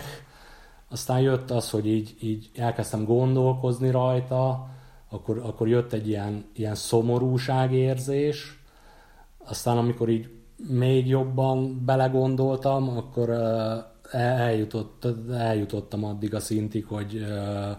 hogy csillagok háborúra rajongóként mélységesen sértve és megalázva érzem magam. És hogy miért abba most egy kicsit belemennék. Tehát mielőtt magáról a, az utolsó Jediről, vagy utolsó Jedikről így végigmennék a, a problémáimon, amit így fölírtam a, a témavázlatba, így a bevezetésként talán pár gondolat a, a csillagok háborúja uh, univerzumról. Tehát vannak ugye, van a, az eredeti sorozat, amire így, hát én azt mondom, hogy úgy volt jó, ahogy volt. Aztán utána vannak a, a prequelek, ugye ezeket még George Lucas csinálta. Tehát mit tudunk meg a prequelekből, hogyha most így nagyon-nagyon le akarjuk egyszerűsíteni, és itt ismét uh, ajánlanám uh, mindenki figyelmébe a Plinket review-kat. Tehát amit a prequelekből igazából megtudunk, az az, hogy uh, Darth Vader, a, hogy lett Darth Vader, nem a mit tudom én, a Star Wars univerzum egyik legjobb gonosza, hanem hogy lett Darth Vader az uralkodónak a csicskája igazából. Ezt a gondolatmenetet még egy kicsit cizellálnám azért, tehát a, Darth Vader a, az eredeti trilógiában ugye egy, viszonylag egy háttértörténet nélkül, háttértörténettel nem rendelkező na, nagyon kis fain főellenség volt. a, ugye akkor is ő már a, a, az uralkodónak volt a, a szolgája, de számomra, lehet, hogy más ezzel máshogy van, számomra az, hogy, hogy a prequelek kapcsán többet tudtam meg Darth Vaderről, tehát megtudtam a háttértörténetét, Darth Vader bele gyalázva számomra. Tehát Darth Vaderről így, tehát nehogy már egy, egy mi ez, egy, egy, egy hisztis tinédzserből egy rutinos szit nagyúr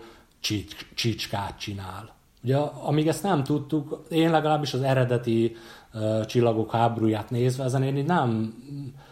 nem kellett azzal foglalkozni, hogy Darth Vader most ki volt, meg hogy volt. Egy, egy nagyon-nagyon jól kitalált, és azt hiszem, hogy a filmtörténet egyik legikonikusabb gonosz karaktere volt. Azzal, hogy többet tudunk róla, azzal, azzal igazából csak leromboljuk az ő mítoszát. Tehát ez az egyik dolog a, a, a így számomra a prequelekkel kapcsolatban. A másik pedig az, hogy a, hát ugye a Jedi begyalázása. És itt most nem, nem a saját elméletemet akarom így mindenkire, vagy aki hallgatja ezt arra ráerőltetni. Igazából Luke-tól tudok idézni a, az utolsó Jediből. Így elmondja, hogy többek között ugye a Jedikkel az a baj, hogy nem csak az, hogy az orruk előtt, hanem az ő fennhatóságuk alatt lett a köztársaságból birodalom. Ott voltak a történéseknek a leges-leges legközéppontjában, és hogy ők, ők a, a, a Jediren, meg a galaxis védelmezői, meg, meg a, a jó megtestesítői, meg ez, meg az, meg amaz, és akkor a, a storyból meg az derül ki, hogy akkora hatalmas nagy lúzerek voltak, hogy, hogy, hogy, hogy, hogy azt el nem lehet mondani. És mondom, nem az, hogy most én akarok ezen pörögni, ez konkrétan Luke mondja a, az utolsó Jediben. Igen, és akkor ezt a részt így a, csak vetettem egy pillantást így a témazá, témavázlatomra, itt azt a címet adtam ennek a szekciónak, hogy melyik sorozat mit gyalázott be. Tehát akkor itt sorrendben a prequel az Darth vader és a Jediket, az eredeti az rendben volt, aztán utána jött ugye a, az erő ébredése, és akkor megint így véleményem szerint, tehát a gyalázó listát folytatva, tehát az első, első disney Star Wars a számomra a, a, a lázadókat gyalázta be, de teljes mértékig. Hogy, hogy, hogy mi a problémám vele. Hát annyi, hogy a, ha megnéz az ember a, ugye az eredeti trilógiát, ott ilyen három, három részen keresztül kibontakozik egy, egy hatalmas nagy küzdelem a, a, a birodalom és a lázadók között. És a, fel, felrobbantanak két halálcsillagot, nem adják föl, against all odds, mindent megtesznek a jó ügy érdekében. És akkor ugye a Jedi visszatér végén, így hurrá, nyertek, és akkor az ember így elképzelt, hogy visszaáll a köztársaság, megint a jó fog uralkodni a galaxisban, és hogy így, hát nem hiába izgult a végig az ember azt a három részt, a jó győzedelmeskedett. Ezzel, ezzel szemben a, a, az erő ébredése, The Force Awakens, bevallom, azt se tudom, hogy az erőébredése volt a, a magyar címe. Na mindegy, annak így a rögtön az elején megtudjuk, hogy ez a, az egész eredeti trilógián áthúzódó harcnak az eredménye az egész konkrétan semmi. Tehát nem tudom pontosan, hogy mennyi idő telt el a, a Jedi uh, visszatér és a, az erő ébredése között, de az úgy rögtön az elején kiderül, hogy a, a birodalom, igen, the first order, tök mindegy. Tehát a birodalom mindig a, még mindig a birodalom, még mindig nagyon erősek, szó sincs arról, hogy, hogy visszaállt volna a köztársaság, a lázadók még mindig láz, tehát hogy, ugye már eleve, hogy lázadók, vagy felkelés. Tehát ők nyertek. Akkor, tehát semmi következménye nem volt annak, hogy ők, ők lenyomtak két halálcsillagot, ők arra vannak így kárhoztatva, hogy örök időkig a, a birodalom ellen harcoljanak. És, és, még hogyha úgy tűnik, hogy nyernek, akkor se nyernek. Tehát az én értelmezésemben ez így a lázadóknak a begyalázása az így, így, így, így zárójelbe teszi az egész uh, eredeti trilógiát. Jó, aztán na hát a lázadókkal ez, ez volt a problémám, aztán hát ez úgy nem igazából probléma, csak úgy, úgy említésre méltó, hogy a, ugye az erőébredését annak, ennek a J.J. Lansflare Abrams nevű csávónak a kezébe adták, aki abban sem vagyok biztos, hogy jól írtam le a nevét, aki az én tudomásom szerint így, így az neki az előmenetele, hogy a, ő csinálta az új ö, ö, mi ez, Star Trek filmeket, meg, ö, meg ne, ne, neki volt ez a mániája, ez a lens flare, az a, a, a lencse csillanás, hogy hogy azt hiszem ez több film. Ugye régebben, amikor még filmre vették, tehát konkrétan fizikailag filmre vették föl a, a filmeket, akkor most nem tudok példákat mondani, de talán több ö, ö, nagy sikernek örvendő filmben is volt olyan, olyan rész, amikor megcsillant a kamera, és akkor jött ez a JJ csávó, és akkor így, így azt mondta, hogy ú, ez mekkora királyság, akkor igaz ugyan, hogy már digitális technika van, technológia van, meg ezt ha ilyen volt, ki lehet küszöbölni, ha nem volt ilyen, akkor be lehet tenni, és akkor, és akkor így ne, nem tudom, a számomra egy olyan furcsa mítosz épült e köré a csávó köré, hogy, hogy, hogy, hogy ő a, a, a lencse villanást azt így visszahozta. A véleményem szerint, hogy így megnézzük, a, a, ami itt szembe jött ennek a csávónak az alkotásai kapcsán, és erre, erre az a lencse csillanás, az, az, az szerintem tökéletes példa, hogy még véletlenül se az én tudomásom szerint semmi eredetit nem tett le, a, le, le az asztalra. Hozzányúlt a, egy, a, egy, a, a, a Star Trekhez, ugye, amit ő nem talált, nem ő talált, aki uh, most akkor elkezdett itt kavarni a, a csillagok háborújával, és ilyen, de amúgy a csávó ilyen, mit tudom ilyen jó fejnek tűnik, meg, meg ilyen, ilyen korrektnek, meg viccesnek, meg mit tudom én micsoda, de számomra valami annyira ilyen se íze, se bűze, uh, Mm, személyiség benyomását kelti, hogy, hogy, hogy ami most mit mond, jó, nem szimpi a csávó, mondjuk így, talán azt mondanám rá, hogy ilyen korunk tökéletes, egységsugarú filmrendezője. De most nem őt akarom szapulni, menjünk tovább. Igen, és akkor még mindig ott tartunk, hogy akkor a melyik sorozat mit gyalázott be, The Force Awakens, a Kylo Ren Darth Vader párhuzam. Tehát ugye, ami ott így ugye a prequeleket is figyelembe véve, ugye, hogy Darth Vader az uralkodó csicskája volt, az már az így rögtön a film elején, hogy van valaki, akinek így az a küldetés tudata, meg a, meg a mániája, meg amit szeretne elérni a, a, az életben, hogy, hogy, hogy hogy valakinek a, hogy, hogy gonosz legyen, és, és valakinek a csicskája legyen. Tehát ez így, nem tudom, nekem így nem állt össze ez a dolog, vagy illetve suspension of disbelief fail volt ez így, így, így, rögtön az elején, hogy ugyan már miért akarna valaki a főnöknek a, a, a verő embere lenni. Tehát szerintem ez ne, ne, nem jó a karaktermotiváció, ennyit akarok csak ezzel mondani. Illetve a másik problémám még Kylo Ren karakterével az az, hogy a, tehát ez a vicsorgó gonoszság. Tehát, hogy ilyen já, gonosz akarok lenni minden áron, és mindenkit lenyomok, és mit tudom én, micsoda. És ez lehet, hogy képzavar, de nekem Darth Vader gonoszsága sokkal szimpatikusabb volt.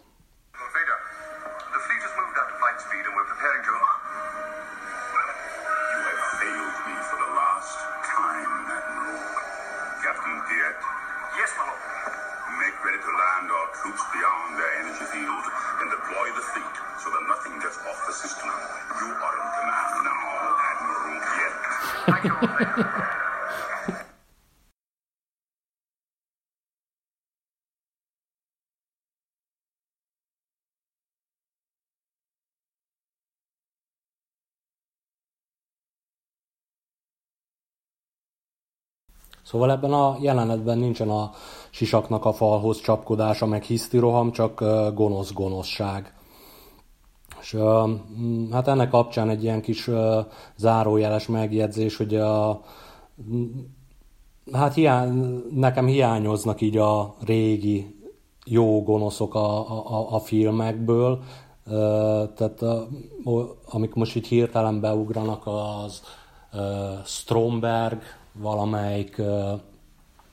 James Bond filmből, illetve Frank a, a Volt egyszer egy vadnyugatból, és ami közös vonásuk ezeknek a gonoszoknak, ami ennek szerintem mostanában nem ilyenek a gonoszok a filmekben, az az, hogy, hogy, hogy gonoszok, gonoszak, van tervük, hatékonyak, nem hisztiznek, és nincsen háttér történetük, ami szerintem abból a szempontból jó egy gonoszszal kapcsolatban, hogyha ismernénk a háttértörténetüket, akkor valamennyire elveszt, tehát megértenénk, hogy miért gonoszak, és ennek kapcsán szerintem vesztenének egy kicsit a, a gonoszságukból, zárójel bezárva. És akkor még itt a Csillagok háborúja világ áttekintő részben még egy pár gondolat az erőről, ami lehet, hogy ezzel sokan nem fognak egyet érteni, de nekem az erő, az, az mind, a csillagok háborúja világában igazából a, a főszereplőknek egy érdekes mellékszála volt. Tehát a, a, az erő, a Jedik, a Sithek, azok Luke, Leia, Obi-Wan, Darth Vader, az uralkodó karakterei, karakterével kapcsolatos történésekhez tartozik. Igazából a tágabb világban ott, ott az erőnek az én megítélésem szerint nincsen akkora szerepe. Ott a, a, a birodalomtól nem azért féltek, mert hogy a, egy Sith Lord volt a vezetője, hanem azért féltek tőle, mert volt, voltak csillagrombolók, volt a, halálcsillag, és akkor, ahogy Tarkin is mondta, ott a halálcsillagnak az volt a szerepe, hogy rettegésben tartsa a galaxist, és ezen keresztül biztosítsa, hogy a, a, a birodalom uralni tudja a, a helyzetet. És ott a, a, a népek ahogy én elképzeltem ezt a világot, ott, ott nem, nem attól félnek, hogy egyszer csak majd jön a, az uralkodó, és akkor az erős segítségével ott rendet csap, meg ilyesmi, hanem attól féltek, hogy mit tudom én, jönnek a csillagrombolók, és akkor blokád lesz, meg, meg statuálás. Tehát így az e, e, erővel kapcsolatban én valahogy Han Solo-val értek egyet.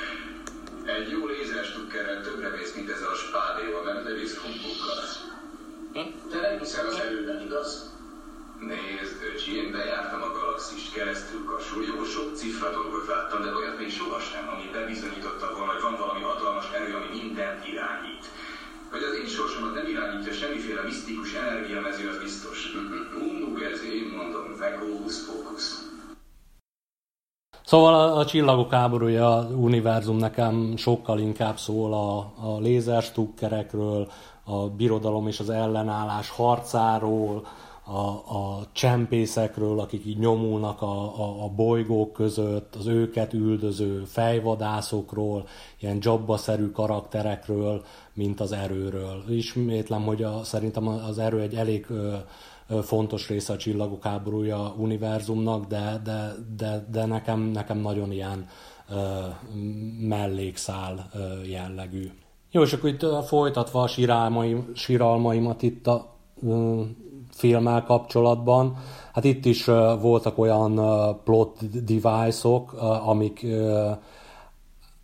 hát amik, amikre én hátlis vagyok, meg allergiás. Itt, ami volt több is ilyen, talán egyet említenék meg, a, a, az üzemanyagot. Tehát emlékeim szerint előző csillagok háborúja filmekben olyan volt, hogy mindenféle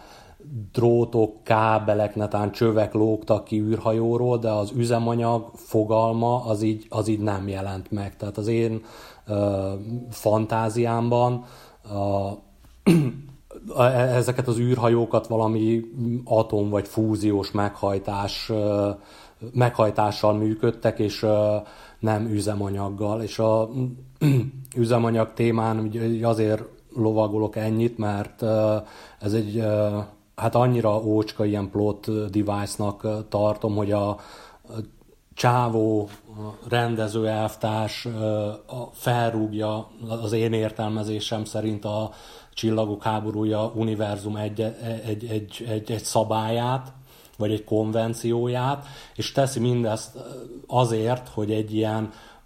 tényleg egy ilyen nagyon ócska filmes húzással így próbáljon becsempészni a filmbe valami, valami órát, ami visszaszámol. És ugye itt jön a képbe az üzemanyag, hogy a,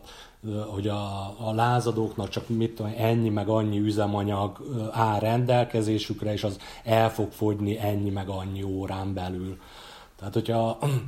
a rendező elvtársnak itt e, ezzel az lett volna a, a, a célja, hogy valamilyen szintű feszültséget teremtsen ezzel a, a visszaszámlálással, akkor én tehát üzenem neki, hogy ad egy nálam így nem jött be, ad kettő, az ilyen nem az ilyen visszaszámlálós trükkök ellen vagyok per,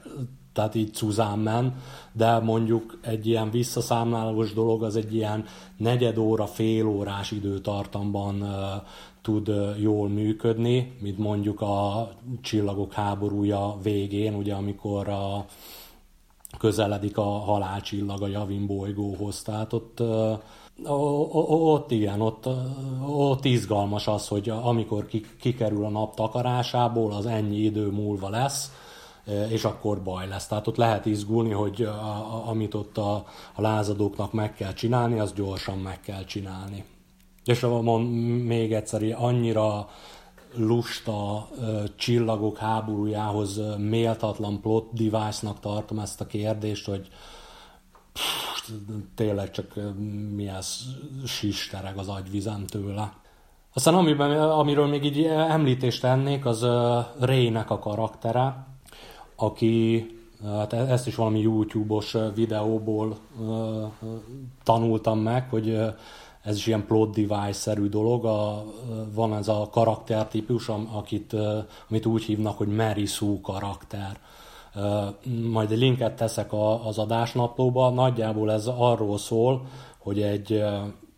történet szereplőjének van valami különös tulajdonsága, vagy ügyesebb, okosabb, erősebb másoknál, és ez, e, e, e, ez a tulajdonság ez nincs megmagyarázva a filmben. Megint úgy gondolom, hogy ez, ez ilyen olcsó filmes húzás, és egy csillagok háborúja főszereplőnek, szerintem ugye a nézők úgy, úgy igenis kíváncsiak, hogy, hogy ő mitől olyan. És itt a, a, a Force, a Force Awakens-ben ott, ott, ott ez még jól is volt fölépítve, hogy, hogy, hogy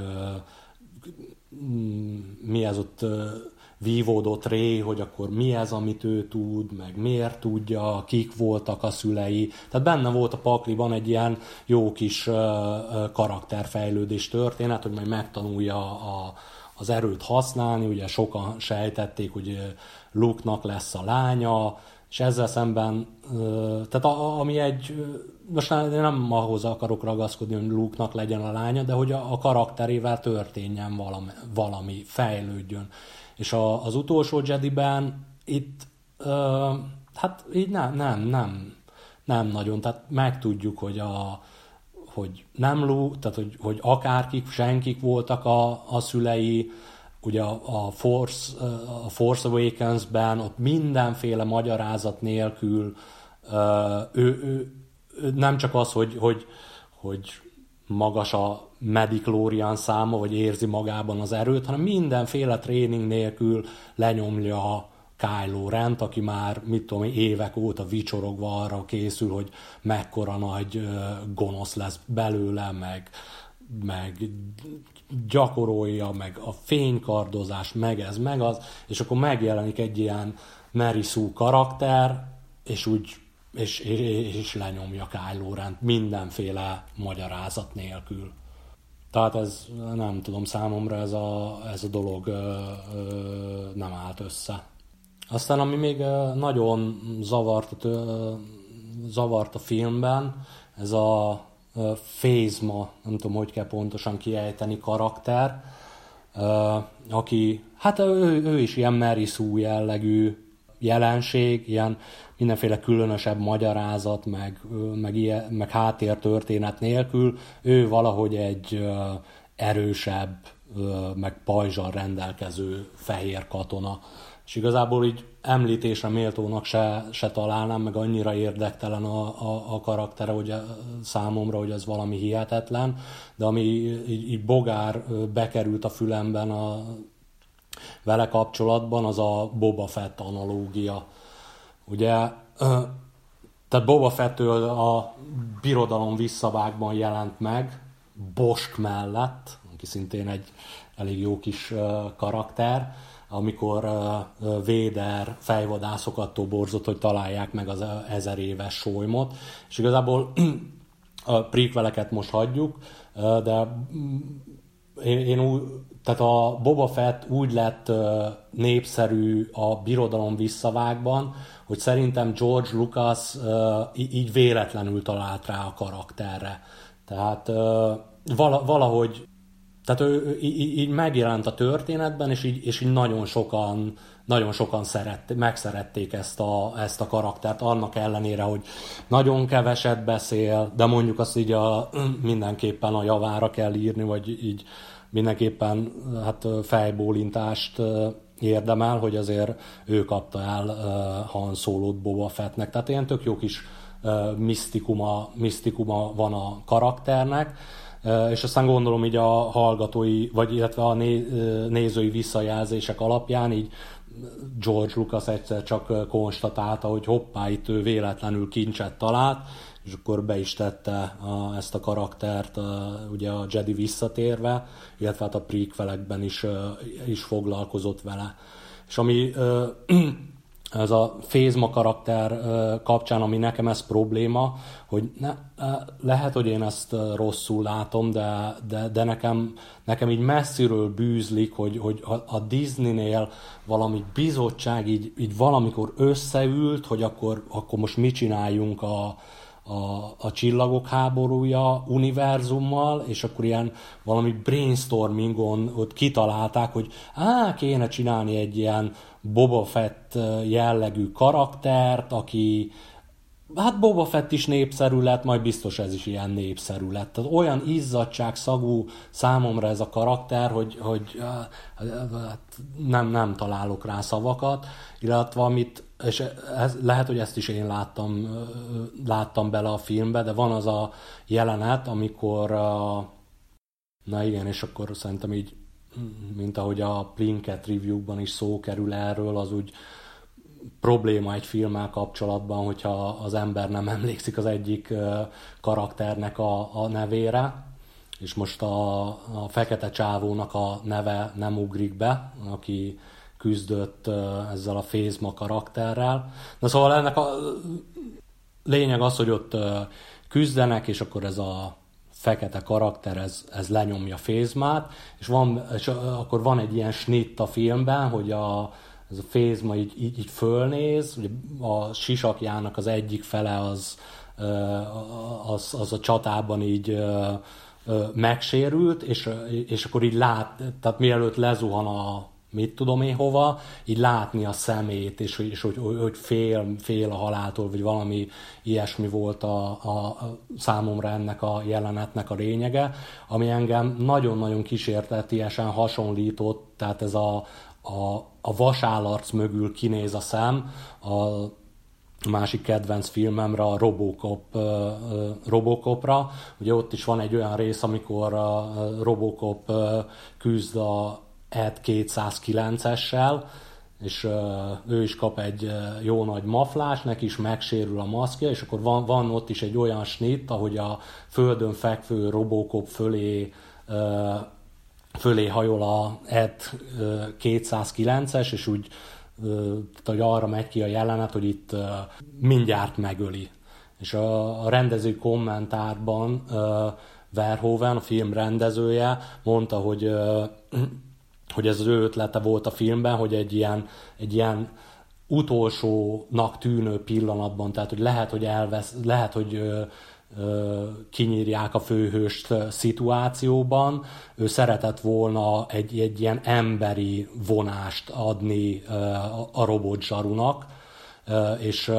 az ő ötlete volt az, hogy, egy, hogy a, ebben a jelenetben, a sérült sisakon keresztül mutassa meg, hogy a Robocop masinéria mögött igazából egy ember van.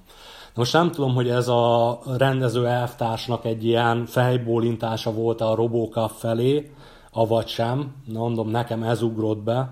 és hát így a magam részéről így, így, így azt üzenném neki, hogy ö, ott van neki a teljes csillagok háborúja univerzum, abból ne, ne kacsingasson már ki se a robókapra, se ugye, amit említett, ugye a, a film elején meg volt egy ilyen uh, rész, amikor lebombázták egy, egy, egy nagy csillagrombolót, és ott így annak, annak egy nagyon ilyen második világháborús B nem tudom hányas bombázóknak a, a, a küldetésére emlékeztetett. Tehát azt mondanám a, az emberünknek, hogy, hogy hogy mondjam, inkább a csillagok háborúja univerzummal foglalkozzon, mint hogy mindenfelé kikacsingat, a, a, és hogyha a Robocop felé, felé kacsingatott ki, azt meg így most így szíves megkérném nagyon szépen, hogy ezt, ezt ne tegye. Gondolom most már így azért kezd körvonalazódni, hogy eléggé hát kiúzta a, a gyufát a rendező is, meg a film is nálam. Tehát a Robocopra visszatérve, rendező elvtárs, mit tudom én, roncsa el a csillagok háborúja univerzumot, de a Robocopot hagyja békén. Jó, és az, uh, igen, Hát még egy dolog, ami talán már így említettem, hogy ez a, ez a következmény nélküliség, amivel ilyen, ilyen komoly problémám volt. Ugye, hogy a, az a gondolatmenet, hogy kezdődik úgy a film, hogy a, a nagy gonosz üldözi a kis jót, és pontosan ugyanis, ugyanitt ér véget a történet. Amit ott a bármelyik szereplő jobbra-balra csinál, igazából ilyen nincsenek a, a, a a karakterek ö, cselekményeinek ö, következményei. Tehát csinál, Pó folyamatosan rossz döntéseket hoz, akkor a fekete csávó a kínai csajjal elmegy valamilyen, nem is tudom, egy ilyen hosszú, ilyen mell, teljesen érdektelen mellékszára, és ráadásul ami, a, a, amelynek a mellékszál, ami, amely mellékszálnak a, a végén semmi jelentősége nincs, mert nem az a kulcsa a, a probléma megoldásának, amit őt kerestek, hanem az, hogy a lilahajú csaj behiperűrugrik a birodalmi flottába. Tehát mondom, ez, a, a, a történeteknek, a, a, karaktere, a történetnek a karakterek tevékenységének így, így annyira nincsen követ, semmi következménye, hogy tisztára, mintha a magyar politikai életről beszélnénk, hogy csinálhat itt mindenki jobbra-balra mindent, következménye az ugyan nincsen. És, és, és, és, és egy ilyen csillagok háborúja a sztoritól azért úgy, úgy, úgy elvárnám, hogy, hogy igenis a dolgoknak legyen következménye. Tehát azért érdekel érdekelne engem, hogy, hogy mi történik ebben a, karak, ebben a világban ezekkel a karakterekkel, mert csinálnak valamit, amiknek lesz következménye, amire föl lehet építeni a következő részt. Na most bevallom őszintén, hogy én a filmben se, semmiet nem találtam, aminek a, a, a folytatásra kapcsolatban bármilyen következménye lenne. És hát a másik dolog, amiért nagyon haragszom a rendező elvtársra, az a, az a tiszteletlenség. Tehát, uh, uh, hú, hogy is kezdjem. Tehát a meg, megítélésem szerint, ahogy említettem, uh, Csávó fölrúgott szerintem egy csomó uh, nagyon fontos uh, csillagok háborúja szabályt. Igazából, uh, hát most így nagyon nagyon gyorsan így végig szaladva, de az az érzésem volt, hogy olyan volt a csávó, mint egy ilyen elszabadult ágyú, így, így arra lőtt, amerre éppen nézett. A teljesség igénye nélkül begyalázta a, a csillagrombolókat, eldobta az előző részben nagyon jól felépített Snoke karaktert az, hogy, hogy Luke meg, meghasonlott önmagával, az még akár egy jó cselekményszál is lenne, de olyan, olyan méltatlanul kezeli Luke-nak a, a, a karakterét, hogy az valami hihetetlen. És akkor, akkor a, a, a végén a, a csata, ami, amikor van azon a sóbolygón az a, az a csata, ott akkor, ott, oda akkor betett egy olyan részt, hogy a, hogy ott az egyik katona így, így, így végighúzza a kezét a földön, és akkor utána megnyalja, és akkor azt mondja, hogy só. Hogy e, e, ez só, ami az én értelmezésemben így arról szólt, hogy, hogy hát fehér itt minden, de ez nem a birodalom visszavág. Akkor utána begyalázza a, a, a, az erőt, meg a jediket a, könyvnek a, könyveknek a, a, az elégetésével, akkor visszatérve Luke karakteréhez így, így azt sugalja, hogy abban a, a, abban a karakterben, aki föláldozta volna az életét azért, hogy mert látott Darth Vaderben egy, egy, egy hangyafasznyi jót, és ő meg akarta téríteni. Ez a karakter meg akarja ölni a testvérének és a legjobb barátjának a fiát? Komolyan? Tehát e- egyszerűen hihetetlen, hogy, hogy, hogy mennyire felelőtlenül vagdalkozik össze-vissza, felrúgva mindenféle csillagok háborúja, szabályt, a, a, a rajongóknak a várakozásait, az előző filmben elép, fölépített ilyen uh, új karaktereket, meg eseményszálakat, és akkor a végén van képe betenni egy olyan jelenetet, hogy a, az utó a, már mindjárt kinyírják az összes lázadót, és akkor a, a Millennium Falcon megmenti őket. Menjen a... inkább nem mondom ki. Tehát egyszerűen hihetetlen, hogy, hogy, hogy, hogy mennyire tiszteletlenül nyúlt ez az emberhez a, a, a, a csillagok háborúja univerzumhoz. És, és, és, és, és a film, mit tudom én, 5-6 odán keresztül rúgja, rúg föl minden egyes szabályt, minden egyes várakozást, minden egyes pozitív dolgot a csillagok háborújával kapcsolatban, mondván, hogy most már, vagy gondolom én, hogy, hogy mondván, hogy most már az én univerzumom, és, egy, és én egy mást akarok belőle kihozni, és pont amikor eljutna oda, hogy mást kihoz belőle, akkor egy ilyen nagyon durva jön a Millennium Falcon és megmenti a helyzetet, jelenetet tesz be a végére. Én nekem a, a Millennium Falcon nagyon sokat jelent, nagyon-nagyon szeretem azt az űrhajót, meg amit, amit képvisel, de be kell vallanom, hogy, hogy tehát mikor már így negyedszer, ötödszörre, a, vagy sokatszorra a Millennium Falcon menti meg a, a helyzetet, az egy kicsit sok. Az, az, az, az, az, az ez nem, nem, nem, nem, nem, nem tudok így mit kezdeni. És akkor még visszatérve erre a tiszteletlenség vonalra, tehát azért akadnak arra jó példák, hogy, hogy valaki tisztelettel nyúl egy, egy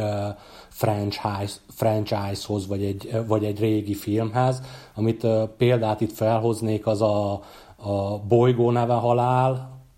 nem, a nyolcadik utas halál, és a bolygó neve halál.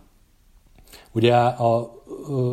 a nyolcadik utas halál, az teremtett egy ilyen tök jó mítoszt, és James Cameron nagyon, tehát úgy nyúlt hozzá ehhez a, a filmnek a folytatásában, hogy, hogy, hogy így látszott, hogy, hogy tisztelettel áll hozzá. Tehát amit ott abban a filmben elindító, vagy, vagy egy, egy világ létrejött, meg egy, meg egy sztori így kibontakozott, azt hülyen követte a, a, a bolygó neve halálban, és, és tudott eredet, tehát min, és mi, mindezek tiszteletben tartásával tudott újat hozni abban az univerzumban, és érdekes karaktereket uh, létrehozni. És amiért a, ezt a filmet említ, említettem, az az, hogy a, hogy a, a, a, tehát amikor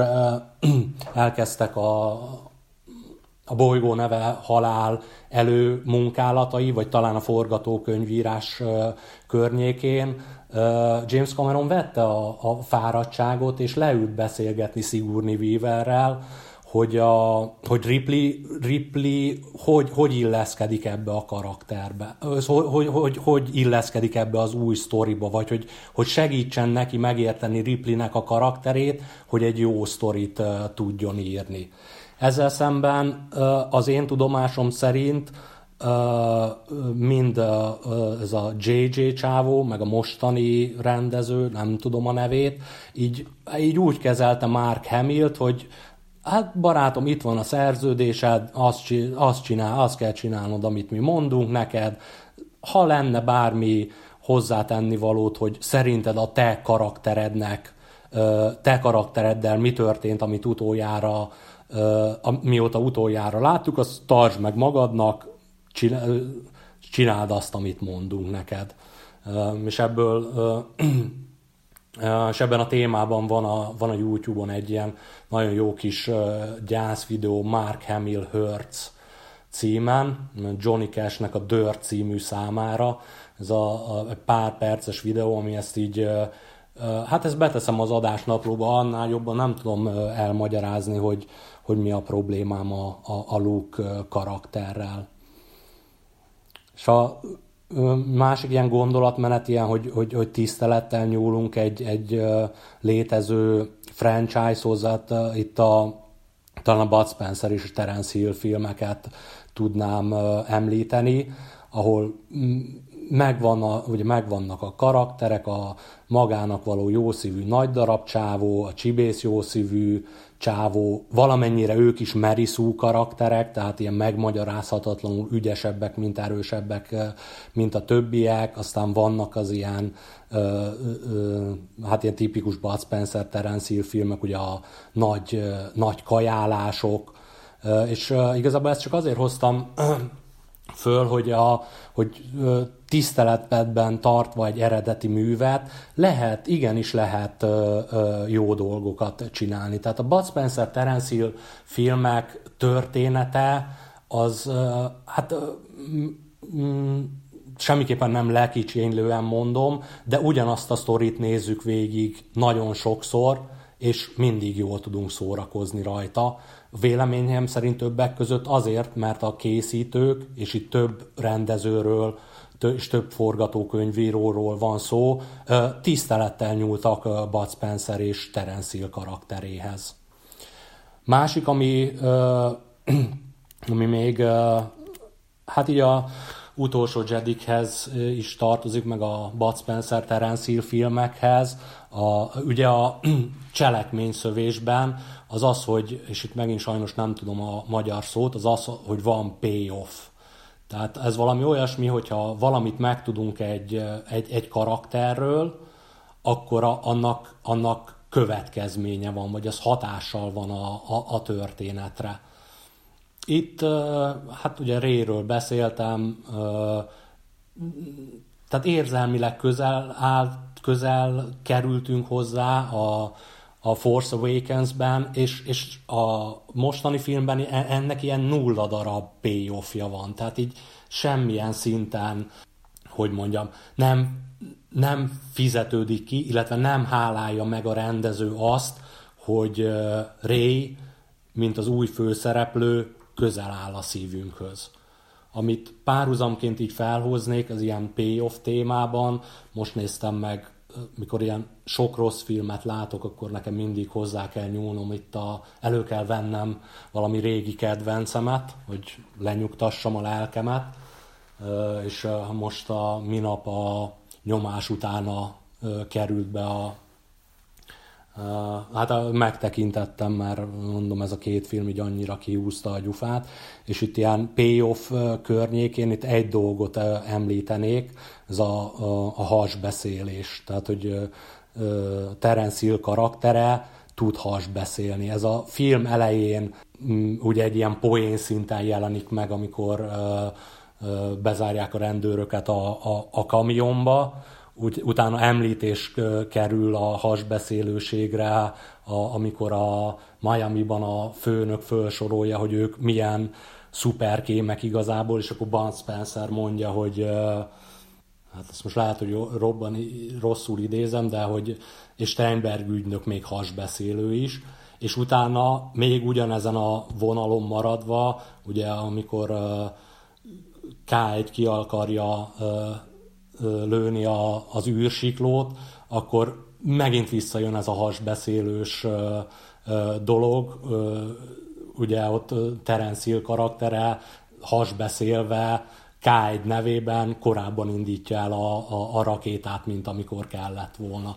Tehát ezt csak azért hoztam föl példának, hogy tényleg, hogyha vannak ilyen sztorik, meg abban vannak ilyen, ilyen jó karakterek, akkor, akkor használjuk már ki az ő legyen payoff abból, hogy ők tudnak valamit, és, és szeretjük őket. Jó, és akkor így lassan így a végére érek a, a mondókámnak, még egy pár dolgot említenék. Itt egy ilyen elgondolkodtató dolog a korábban emlegetett Red Letter Media egyik szereplőjéről, ez a Chris Evans, aki valamelyik ilyen csillagok háborújás videójukban szerintem egy nagyon, hogy mondjam, nagyon jó dolgot fejtett meg, mert ő azt mondta, hogy igazából a probléma a csillagok háborúja univerzummal az az, hogy az elég kicsi. És ezen én nagyon sokat gondolkoztam, és így, és így arra jöttem rá, hogy, hogy, hogy tényleg igaza van, hogy nagyon kicsi. Tehát, hogyha a, például csak az utolsó két Disney fő sztoriszálat nézzük, akkor amikor kijött a, a, a Force Awakens, akkor, akkor mindenki azon, vagy sokan azon vinnyogtak, hogy ez igazából a, a csillagok háborúja a sztori volt uh, újra elmondva, és ilyen nagyon ez a egy, egy bizottság által, nem egy kreatív egyén által létrehozott történet volt, és akkor így húzták az emberek a szájukat, hogy hát ez, ez, mit tudom én, valami újat mutassatok. És akkor most jött ez a rendező elvtárs, és akkor mutatott, mutatott újat, és hát így a, így a film után azt kell mondanom, hogy hát hogy, a, hogy, hogy az új se jó. Magyarul valahogy tényleg úgy érzi az ember, hogy, akármilyen nagynak tűnik ez az univerzum a végtelen bolygójával, meg ezzel, meg azzal, igazából a csillagok háborúja történettel, meg az erővel így, hogy mondjam, így nagyon be vannak határolva, a, nagyon be van határolva a sáv, a, amin belül egy, egy csillagok háborúja filmnek a véleményem szerint mozognia kéne. Szóval Chris Evans előtt megemelem a kalapomat. Még talán ezen a, ezen a szálon egy, egy másik gyors gondolatmenet, ugye, hogy, hogy igazából a csillagok háborúja világ az elég kicsi, az arra még egy ilyen példát találtam, hogy a, a, a prequelben, az eredeti sorozatban, meg a, a Disney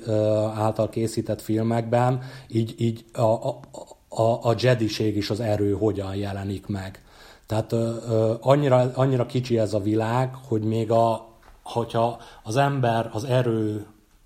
szerepét nézi ebben a filmben, még akkor is figyelembe kell venni, hogy most a prequelekről van szó, ugye ahol az a felütés, hogy a mediklóriánok vannak, és csak gyerekkorban lehet kezdeni, az eredeti trilógiában ez ilyen, ilyen misztikus dolog, nem csak gyerekkorban lehet kezdeni, megjelenik ez valamiért a, fontos a Skywalker vérvonal, és akkor jön a Disney is, ami, amiből így azt tudjuk, vagy, vagy így az derül ki, hogy igazából bárki, bárki lehet, lehet Jedi, nem kell már tréningezni, hogy valaki jó legyen ebben, hogy, hogy jól tudja használni az erőt, utalok itt a Leia az űrben jelenetre, a, utalok itt arra, amit már említettem, hogy Ray csak úgy a semmiből ö, legyőzi lézerkardozásban ö, Kylo Rent. Tehát ö, még, még egyszer így összefoglalva, így, így, így tényleg az a benyomása az embernek, hogy ö, amilyen nagynak tűnik ez a csillagok háborúja univerzum, ez, ez elég kicsi, és a, a, az univerzum szabály, szabályai nagyon sok mindent behatárolnak.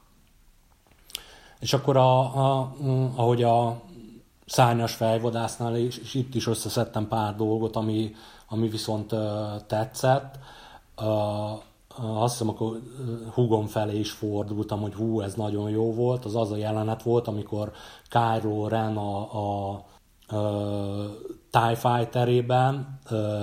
ugye támadja a lázadókat, ahol Leia, az ő anyja, ott van a, a, a parancsnoki hídon, és akkor van egy ilyen pár másodperces jelenet, amikor így megérzik egymás jelenlétét, és akkor fú, az libabőr volt, az azt mondtam, hogy az, az és ott néztem rá hugomra, hogy ú, ez, ezt azért jól megcsinálta a csávó.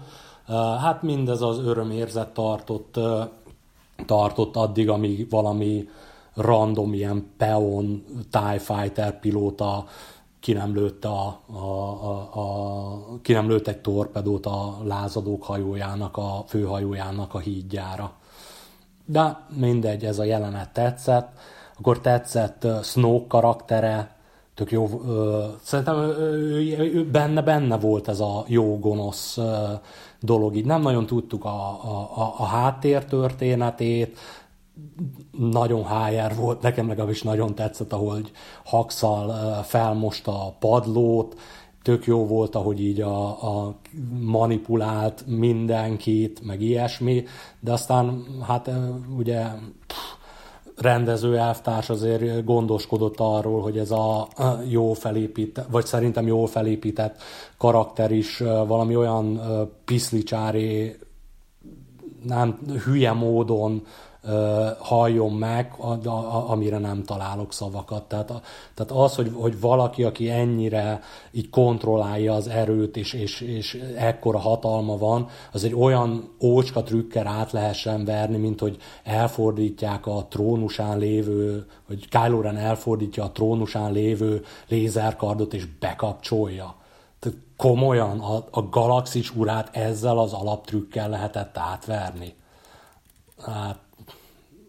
Sajn, tehát Snoke-ot sajnálom, mert, mert benne, benne láttam a potenciát egy ilyen, amit előbb említettem, egy ilyen jó gonosz karakterre. Aztán bármilyen meglepő, a, tetszett az a jelenet, amikor a porgok befészkelték magukat a Millennium Falconra,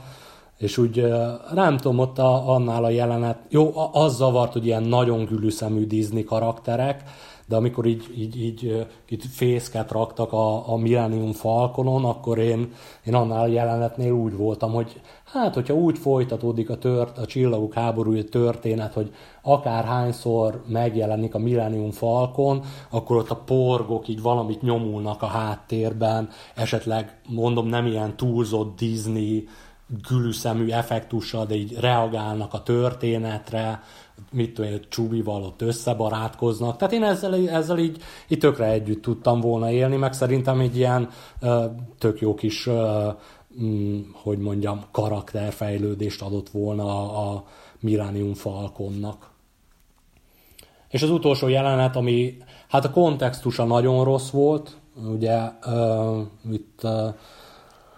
hőzöntem, hogy, hogy, hogy Luke, Luke-kal nagyon méltatlanul bánta a, a, a rendező elvtárs, uh, de ott vo, tehát az a jelent, amikor uh, hát és a, a kontextus azért mégis az, hogy ugye az elején volt a, telefonbetyáros időhúzó jelent, hogy el tudjanak, el tudjanak szabadulni a lázadók. Itt ugye Luke jelent, vagy Luke-nak a hologramja, vagy mit tudom, így oda projektálta magát, ő jelent meg, és akkor itt is a kontextusban az volt, hogy így, hogy, hogy, hogy, hogy megint egy ilyen időhúzós jelenet van, meg ugye, amit említettem, az ilyen haxos ö, hülyeség, meg Kylo Renes túlzott gonoszság, hogy ott a, az összes lépegetőnek az összes fegyverének az ösztüzét Luke-ra zúdították, és akkor volt az a, volt az a rövid jelenet, amikor így elült a, a robbanásnak a pora, akkor Luke így felnézett, és akkor így leporolta a vállát az, az, azt el kell ismernem, hogy az, az, az, az libabőr volt. Mondom még, hogyha a kontextus a, az egész jelenetnek az, az azért szerintem hagyott némi kívánnivalót maga után. De az egy olyan, egy, egy pillanatra, hogy, hogy, hogy Luke nem egy meg, meghasonlott karakter, hanem egy igazi Jedi. Ez, mondom, ez, ez az érzés itt tartott pár másodpercig. Jó, és akkor Hát még talán így a utolsó Jedi levezetéseként, a, hogy most, most akkor így hol tartunk, hogy azzal meg az a problémám, hogy, hogy nincs mit várni. Tehát a, a, a sztori egy, egy lépésnyit ö, nem haladt előre, azok a karakterek, akiket itt kezdtünk megismerni, azok, azok eltűntek, ilyen minden, se, se, bárki csinált bármit, semmi következménye nem volt amiből én csak azt a következtetést le, tudom leszűrni ugye a saját szempontomból, hogy a következő részben így nincs mit várni, tehát így akármi lehet. Nincs az a, um, hát itt uh, ugye az eredeti sorozatban ott az első rész e, ugye amikor még nem tudták, hogy hatalmas siker lesz, akkor az első részt így meg, megcsinálták egy ilyen kerek egésznek, de azért még ott a végén ugye Darth Vader karakterét kimentették, hogy ha ne talántán sikerülne, vagy sikeres lenne a film, akkor lehetne foly, tehát akkor, akkor ne veszítsük el a Darth Vader karaktert. És amikor volt a folytatása, ott volt Darth Vader, volt mit várni, ugye Luke hogyan ismerkedik meg az erővel, E, nagyjából akkor ez volt a birodalom visszavág, ugye, aminek a, a végén pedig a, hát ott, ott, ott, ott volt egy csomó nyitott kérdés, amire így nagyon kíváncsi volt az, a, az ember, hogy, hogy hogy folytatódik akár a lázadóknak a, a története, akár Luke és Darth Vader története, tehát így, így meg volt ágyazva egy következő, következő résznek. És én ugyan nem szeretem a prequeleket, meg nem is tudok belőlük részleteket így idézni, de ott is úgy részről részre úgy megvolt az, hogy, hogy, hogy van egy ilyen, egy ilyen story vonal, hogy, hogy Anakinból hogy lesz Darth Vader. Tehát így mind, mindig lehetett várni, hogy na a következő részben még történik, még történik valami. Én úgy vagyok vele, hogy a mostani után így nincs mit várni. Tehát nincs, nincsen megágyazva semmi történetszálnak, semmi, semmi karakternek. És akkor így, igen, egy dolgot még kihagytam, amit viszont itt szeretnék megemlíteni, amikor az a rész volt, hogy amikor mondtam, hogy a rendező elvtárs egy ilyen elszabadult ágyúra hasonlított, hát ott volt még egy dolog, ami nagyon kihúzta a gyufát, a, amikor Ray bemegy a sötét erőnek a barlangjába. És akkor megint, hogy, hogy, hogy most akkor tisztelet a csillagok háborúja univerzum iránt. Tehát amikor a Luke bement a Dagobán a, az erő sötét barlangjába, akkor ott me- megvívott Darth Vaderrel, és akkor ott ugye levágta a fejét, leesett a maszk, és akkor Luke saját magát látta. Tehát egy ilyen, meg, megint csak így volt, volt következménye egy, egy, egy sztori szálnak, meg egy karakterfejlődésnek. Ezzel szemben a, így az elszabadult ágyú, hogy fel, mi ezt felrúgunk mindenféle csillagok háborúja konvenciót, de az erő, sötét barlangja az megvan. Tehát az megvan, oda bemegy Ray, és nem tud meg semmit. Tehát miért, ne, egyszerűen nem értem, hogy azt a jelenetet, tehát, tehát az annyira hasonlított a, a, a birodalom visszavágos, Joda kiképzi Lukot helyzetre, hogy így, hogy így szerintem nem csak csillagok háborúja rajongóként, hanem, hanem egy, egy, egy mozi nézőként így azt várta volna az ember, hogy oda Ray bemegy, és akkor megtudunk róla valamit. És nem tudtunk róla, meg róla semmit. Ami baj, szerintem. Jó, és akkor így a levezetésnek egy kis élménybeszállomoló még mindig csillagok háborúja témában. Facebook dobta fel nekem valamikor, hogy a két ünnep között volt egy az örök most nem tudom minek hívják, régen örök mozgóban, hogy lesz egy ilyen eredeti csillagok háborúja trilógia, levetítik mind a három részt, és mondom nekem így, ez a film, ez így, így annyira zavart okozott az erőben, hogy így, hogy így el kellett mennem megnézni az eredeti trilógiát, hogy, hogy, hogy valami, hogy helyreálljon az erő, vagy a, az erő egyensúlya. és már tudom, hogy hosszan beszéltem, de itt a, hát ez, e, e, erről egy pár, szó, pár szóban kép, kénytelen vagyok értekezni nagyon jó volt. Tehát én úgy mentem oda, hogy, hogy nagyon felhúzott ez a film, és a, a, én egy ilyen csillagok háborúja eredetista vagyok, tehát a, nem szeretem a, az eredeti sorozatnak a digitálisan felújított verzióját, illetve az ahhoz készült új szinkront sem, de úgy voltam vele, hogyha még hogyha ezeket is mutatják, még az is jobb lesz, mint az utolsó Jedi volt. Ezzel szemben a hihetetlen most, ahogy belegondolok, libabőrös vagyok, a, az eredeti verziókat adták le, az eredeti magyar szinkronnal. De már konkrétan annyira nem bírtam magammal, hogy én uh, uh, nak a Csillagok háborúja eredeti szinkronban uh, nagyon szeretem a, a, a, a magyar hangját. És a Csillagok háborúja elején, ugye amikor a mm, csillagromboló beszippantja a Blockade Runner-t, és ott elkezdődik a, a, a csata, akkor konkrétan uh, szólal meg a, először a filmben, és abból a, nem tudom pontosan mit mond, de abból a pár szóból, amit, amit mondott, így tökre beugrott, hogy ú, ez az eredeti magyar szinkron lesz, és hát ott a film után elnézést is kértem a többi nézőtől, mert ott, mert ott konkrétan bekiabáltam a, a, a, néző, a nézőtérre, hogy eredeti magyar szinkron! Nagyon jó volt. Jó, ugye amúgy többi rész, volt, volt ott még érdekes, érdekes dolog. A, az egyiket majd be fogom tenni ennek a, ennek a résznek a, a bannereként, de azt hiszem, hogy most már így tényleg eléggé túl sokat beszéltem. Tehát e, ezt a csillagok háborúja egész estés élménybeszámolót igazából azzal kerekíteném le, hogy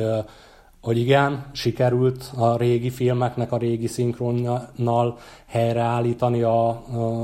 az egyensúlyt az erőben, illetve mm, tök jó azzal, azzal a tudattal élni, hogy ezek az eredeti kópiák valahol, valahol még megvannak, és, és, és ezek azok, amikre én, és szerintem sok csillagok háborúja rajongó nagyon jó szívvel ö, emlékszik. És akkor, hogyha már ilyen filmes téma, akkor így levezetésként annyi, hogy Bendegúzt idézném, hogy mert értse meg országvilág, azért mondtam el rendre mindent, hogy, é, hogy jól kipanaszkodjam magamot, mert mégiscsak borzasztó dolgok történtek velem, ha jól meggondolom. Ehő képest a világháború közönséges kofalárma, semmi más. Nagyon szépen